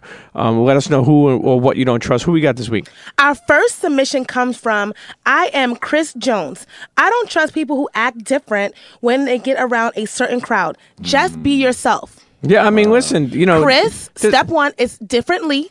It's hey, listen. It's, It's, I don't trust people who act differently around other people. Oh, okay. are you are what you correcting him? I am. He had enough don't- characters to do no, it. no, don't correct he didn't it. hit the 140 differently. Differently. How you going to correct just- somebody? that- That's like somebody you ask like a priest some ask ask for somebody to come do a confession and then he wants to fucking knock him. for Nah, that's like when people confession. like get home safe, get home safely. Yeah, I'll be honest with you. I Oh, don't. right. I don't like people on social media who correct like grammar. Like I'll write to somebody like, "Yo, That was a beautiful thing you did. I don't write in capitals. Yeah, uh, Don't be yelling at don't me. be disrespectful. Don't yell at me. I'm trying to answer you right because I answer my own stuff online, so I, I don't write yeah, in capitals. Yeah, you just keep it. I mean, people. I mean, shout out to him. I mean, okay, so But that's good about- that you corrected. I No, am. that's I a wanna good just, thing. I'm just trying to help. It's- like I'm not trying to condemn. Um, yeah, you want to correct grammar and lingo. That's what I mean about like lingo. if I'm stuff like fucking up, let me know. for sure. Yeah. hey, listen, but now you know what? Now about the people acting differently in front of other people, everything ain't meant for everybody, Chris. Mm. So sometimes you may, may have to put on a different demeanor because those people don't deserve all of you. There's nothing. I don't think there's anything wrong with that. People don't always get everything from me, especially because. When I'm at home, I'm quiet. I'm not this character. This is Miss Lissa knows. When I go home, I'm Melissa the mom. Miss Lissa you don't like know. this with your friends, though, right? When y'all go out. And All stuff two like of them, yes. that? Two friends. yeah. I don't have Girls too many don't- of girls those need a either. lot of like friends no, no, either. no. Girls don't have a lot of friends. Like certain I'm not girls. a girl. I'm a lady. She's okay, a told you excuse about me. that. B. Right. Now listen, lady. listen. No, no. Shout out to him. But you know what? No, shout ma- out to no him. matter what you do, continue to be yourself. Definitely for that. Who we got next? right. He's sending a couple of them. Our next one comes from Dreddy TBM. Guys, I don't trust people who keep a dirty car. How can you trust someone who rides around in trash? I agree all with day? him. wow. I agree with him. Let me That's tell you deep. something. If you don't have a good fucking car freshener in there, I don't like people that drink water and they throw it in the back. Next thing you know, they got a fucking case of water in That's the back. crazy, yeah. You know. Listen, I'll be honest with you. If you're a girl uh, who has a car and it's dirty like that, I'm thinking your box stinks. But if you're a guy who does that, uh, you, you're a jerk off. You know. He might just be busy. Okay, I don't really like a junkie car either, but I mean, it, if it's organized chaos, then it's okay. Like if the cops pull us over and you can still grab your license and registration, you don't gotta It's go through the. Cheeto bag and find a hot sauce and That's move real this around. Like that's all that matters. No, I or get it. You know, like if your GPS is where you need to see it, I can't really care about the old McDonald's cup in the back. No, like, but it's your- it's no, not you're your supposed car. to no, but you're First supposed of- to sit it where it's accessible, and when you get out, you get rid of it that day. But wheels are better than heels. So don't be in somebody's car complaining about the dirt in their car wheels are better when than you could be walking. You can be walking, You know, walking ain't crowded. You got a problem? Go get your Metro card. That's true. That is It's true. just that Who- easy. Who we got next? Our next one comes from the homie Fidel Fresco. Yo, this motherfucker's always on That's the Premium my- Pete show. He is like an honorary co-host. I don't know. I don't know where you from. Hell, Fidel, tweet us. Let us know where you from. I don't trust people who eat white rice and ketchup. I'm so here for that. Like, what what is the that? Do you need what you need? You should have put sazon White rice That's and in crazy. your rice on, when you was on. making it. And That was what? red. Who does that? You Latins, do Latin that? people, Latin people. No, I don't say that. No, Not no, all. right, Not all. rice Maybe and Dominicans. D- Dominicans, maybe. But you're not Dominican no more, so I can say No, that, I- right? yeah, I'm the, you are make believe Dominican. Yep. uh, I'm an honorary. You are- no. you are they Told me, Dominican. no, they told me I'm honorary. So you got to go with that. They told me. All right, when I got my Dominican wig on, I'm Right. Dominican. Like, don't ask me no Yo, listen, questions. let's Jay Let's- used to look at me and say, "Do you know what? You could be Dominican." You could be. Listen, you know what? Let's get one from DMC. What you don't trust, home Oh, skillet? Oh, oh I don't trust people standing up on a pulpit with the Bible telling me this is how it should go in life in order to be prosperous and holy. He not here for the hypocritical praise. And don't bring that offer around three times. Hello, just let people know because church is actually in your heart. You do not have to go to Right. an actual place to connect with God. You can talk to God when you're in your bathroom. You For can talk to. God when you walk into the train. Like it's all about your connection eh, with the higher being. Whether that's God, Buddha, whoever you Yep. praising, just praise that person and know that Yep. that this life is ordained a certain way. Your Yep. blessings are your blessings. You can't worry about the next person. Just Yep. stay focused. Talk to God because God Your is my blessings publicist. are your- I like that. God is my Wow, publicist. my Your publicist. lessons are your blessings? I'm, Yeah, your when you start talking about the your- Lord's, exactly, I'm exactly. here for you, D. Yep. Yo, I'll tell you one Yeah, thing. I don't, I don't trust those people. I'm like, oh, let me leave now. You know how to get involved. I don't trust. It's I don't trust PPL. Um, hashtag just put your I don't trust in there. What you don't trust, who you don't trust. You don't have a PPL tweet for us? to the depths of hell. I love that. Yo, Nah, I nah. love you. You don't stop rapping. You was walking to me down. Yo, I think I need a number two, and don't mess up with, with my motherfucking food. Matter of fact, I think I want a Big Mac. Hey, you know DMC can rap. Nah, you know he, they spend money on Burger King, Run DMC. But listen, D. First of all, I want to let the internets know. You can't call him D. Yes. Pause. I want to uh, Only I could call him that. D. DMC. Darryl, Mr. Darryl. One- First of all, thanks thanks for stopping by. Thanks No, for thank you. by. This was awesome. It took I'm me here for forever to get here. yeah, I know it did And, take and you me forever. too, because I pushed Miss I pushed Lissa, a homeless no, I'm, person. I'm, I'm so glad you was here. Thank you. You made it. You made it very real, yeah, like real. Like yes. we And- need and- more of this show absolutely, everywhere. absolutely. For real. Yo, So we need all of you guys to make sure that you get that memoir. Yes, ten um, ways reason- not to commit Ten suicide. ways reasons- not to. oh, no. 10 ways not. Yeah, ten ways not to commit Got suicide because we don't want them to We do want it. you. We want you here. I'm No. so happy you didn't kill yourself. Thank God you Thank didn't. you. Thank you. A lot of people tell I me have that these too. type of moments too. I, that's why I, I really do connect with you because We all do. I've had suicidal like No, moments, and I Yeah. always Pete and I always tell people that yeah, we talk about depression a lot. Yeah. Yeah. funny doesn't mean mean happy, and rich doesn't mean happy either. No. Yeah. People none look at you, and they say, uh, "How could that be possible?" Yeah, you're the king it's of very rock, possible. Is for- everybody Yeah. goes through it. Though. I wake But up. the real rock is the Lord.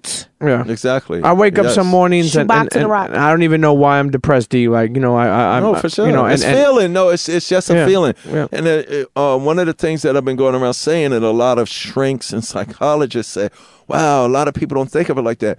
If somebody comes to you and says, "Yo, I feel like killing myself," or "I don't want to live no more," there's nothing wrong with that person saying that because that's how they feel. Your feelings are true. What's wrong is when we think we help and say this. Don't feel that way, or you shouldn't Sure, feel sure, that way. sure. Because right away, now you're that person's enemy. Because I do. Right, you're See, not my validating thing- their feelings. so what I would do is, you know, when I was on the road with Run DMC, and they was like, "Yo, D, you bugging out? You shouldn't feel like that because wife and abandoned your mother and your father." They became the enemy. I would go to Eric and go, "Yo, Eric, what hotel we staying at on this tour?" And he would tell me I would go to a completely different hotel. Sure. hotel. Wow. And why would I do that? Because they don't understand how want to I isolate. feel. So when you, I, you're so in tune. Eric was looking at you say everything I say in my speech just because you're real. So when you isolate yourself, what do you do yourself? You put yourself alone. Right. That's the worst thing that you could do because now when you're alone, you think I'm the only person that feels Sure, like this. So why should I live?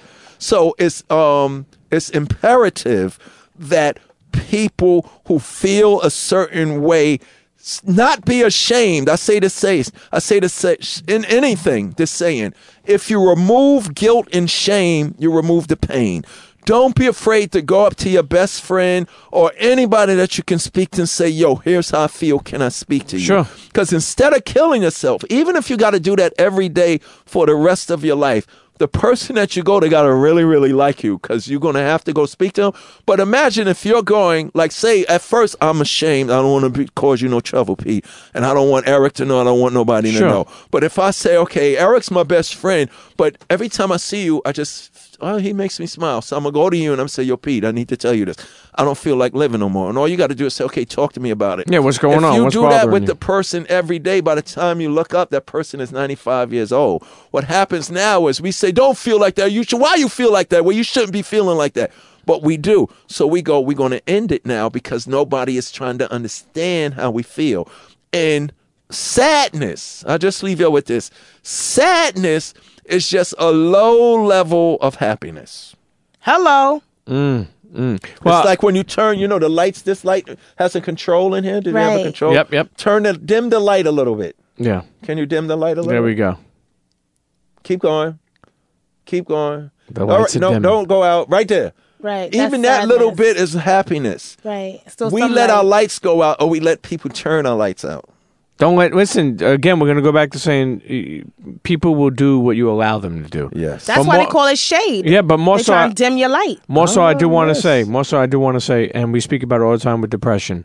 Internet's, you know, I've I've helped a lot of people. Helping people has helped myself. To be honest with you, with depression, No, I was going to say that. it's been therapeutic, and when I'll be honest speak with you. on it, somebody comes to you and gives you a jewel. Absolutely. If you're going through something, if you're you don't bottle Talk that up, it. Talk, talk about, about it. it. Let somebody know. Because ninety nine percent of the time, somebody's going to go, "Oh shit, I'm going through that too." yeah, yeah. And if you're afraid to talk to someone you know, you can contact the depression hotline Yep. at 844-276-3142. Good look, look. This at is that. some Yep. real That's not like, promoted. That's real. Into it. Sure, Your feelings are nothing to be ashamed of. Sure, nothing. I just feel like that. now you also got Clicks, uh, the sneaker store called Clicks yes, in Milwaukee. we have a yeah in Milwaukee. We have a unique boutique Mm-hmm. I like that. sneaker. Yeah, unique boutique. Yeah, because there's boutiques, but I ours was down there in unique boutique. Milwaukee with you. Yeah, yeah. So we have this uh, clicks uh, sneaker boutique. We're getting ready to open one up in, um, Vegas. In Vegas. That's so dope. So you we'll got the we'll? Probably do, we'll probably do Milwaukee, Vegas, Tokyo, and LA. Do LA. Do LA. No, there's too many in LA. What's that street, Eric, that we go down all the time? Fairfax. It's like a hundred. Yeah, there is. It's like a Instead whole of house. doing LA, we'll probably do um, Poughkeepsie. Poughkeepsie. Yeah, because you know people always go, "Why Milwaukee?" We go, "Why not?" Yeah. Right. No, no, I like that. Listen, Like an Yeah, listen, untapped I Thank you. And. I got the memoir out.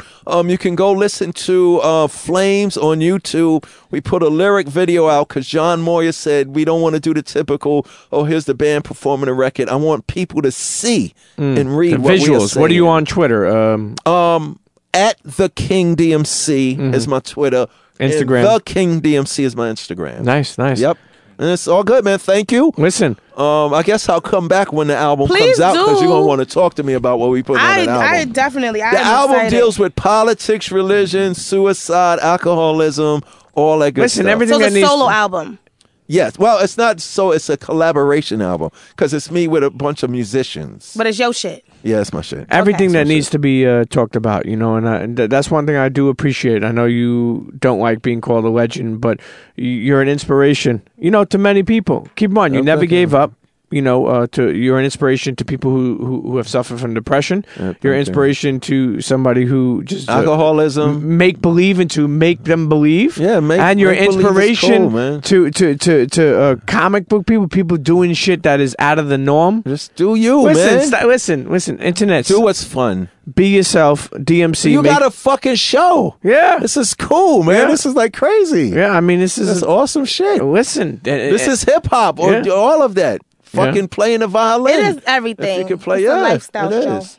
But- And if we, yes, yeah, that's what you said you want it to be. Yeah. and that's what it should be. yeah, yeah. It just happened to be your hip hopper. You have great Yeah. energy, Mister McDaniel's. Thank you. That's all. the You're not related to me. Ralph. That's not your cousin. Nope. Shout out to Ralph. brothers. That's the homie. Big shout out to Ralph. Yeah. Yeah, listen. You know, I hope that you and Run figure it all out. no, I they're feel still like- touring. They're still No. touring. No, yeah, we do shows. That doesn't Yeah. matter. That people people do shows. People that they can't So, stand you, for so the what right are you saying? Like they're time. married, but they're not sleeping no, in the I same feel, bed no more. I feel like it's it's ego, and I You don't. want to see me on Run's house? You saying? no, it's not even that. I Oh. feel like there's something is an underlining something that we don't know. All all we see is the shows and Right. All of the lights. Right. When everything is said and done, you guys are not what we think you are. And I feel like ego has a lot to do with that. And I hope that one day that Goes away. yeah, I really do. Fuck I feel that. like it's so gen, you know. Fuck that. And I feel like had what happened to Jay not happened, maybe it would not be like this. But he really was the only reason why you guys even you know connected. Right. Exactly. So I Internet. Yeah, hope the, that the, stops the reason changes. when you read the book, you're gonna be laughing. I'm your reading that ass book. off. Don't you worry. Internet, get that book. Jay Tell- was the only reason why I kept coming on the road. That's what I'm saying. I feel Because I that. can't I feel rap that. no more. I feel that. I feel Yeah. that. And you felt He unappreciated. just said, "Do it for me." D." I and was then okay. plus the fact that your your companion's brother ran the company that had to give him some type of you know leverage. yeah you know and it's not Advantage, cool yeah, right. meanwhile you're here writing the rhymes and not even being allowed to have the creative control that you deserve that would be like michael writing all of tito shit and tito like chill michael slow down don't don't do that i don't want that hey, but you know what? One thing is, his life is not over. it's not It's not over. And and and and you know, uh, creatives create again. So you That's know, true, yeah, yeah. most yeah That's all look about at you just wake Pete up and dropping the late Yeah. late gem That's Wait, listen, Late Gem Internets, get that book, 10 Ways Not to Commit Suicide by Mr. Darryl McDaniels, motherfucking. DMC, sucker Ow. MC, King King of Rock. The King of the Rock. depths of hell, yo. The King of Rock. Internets, we'll see you next episode. DMC. Cheer. ow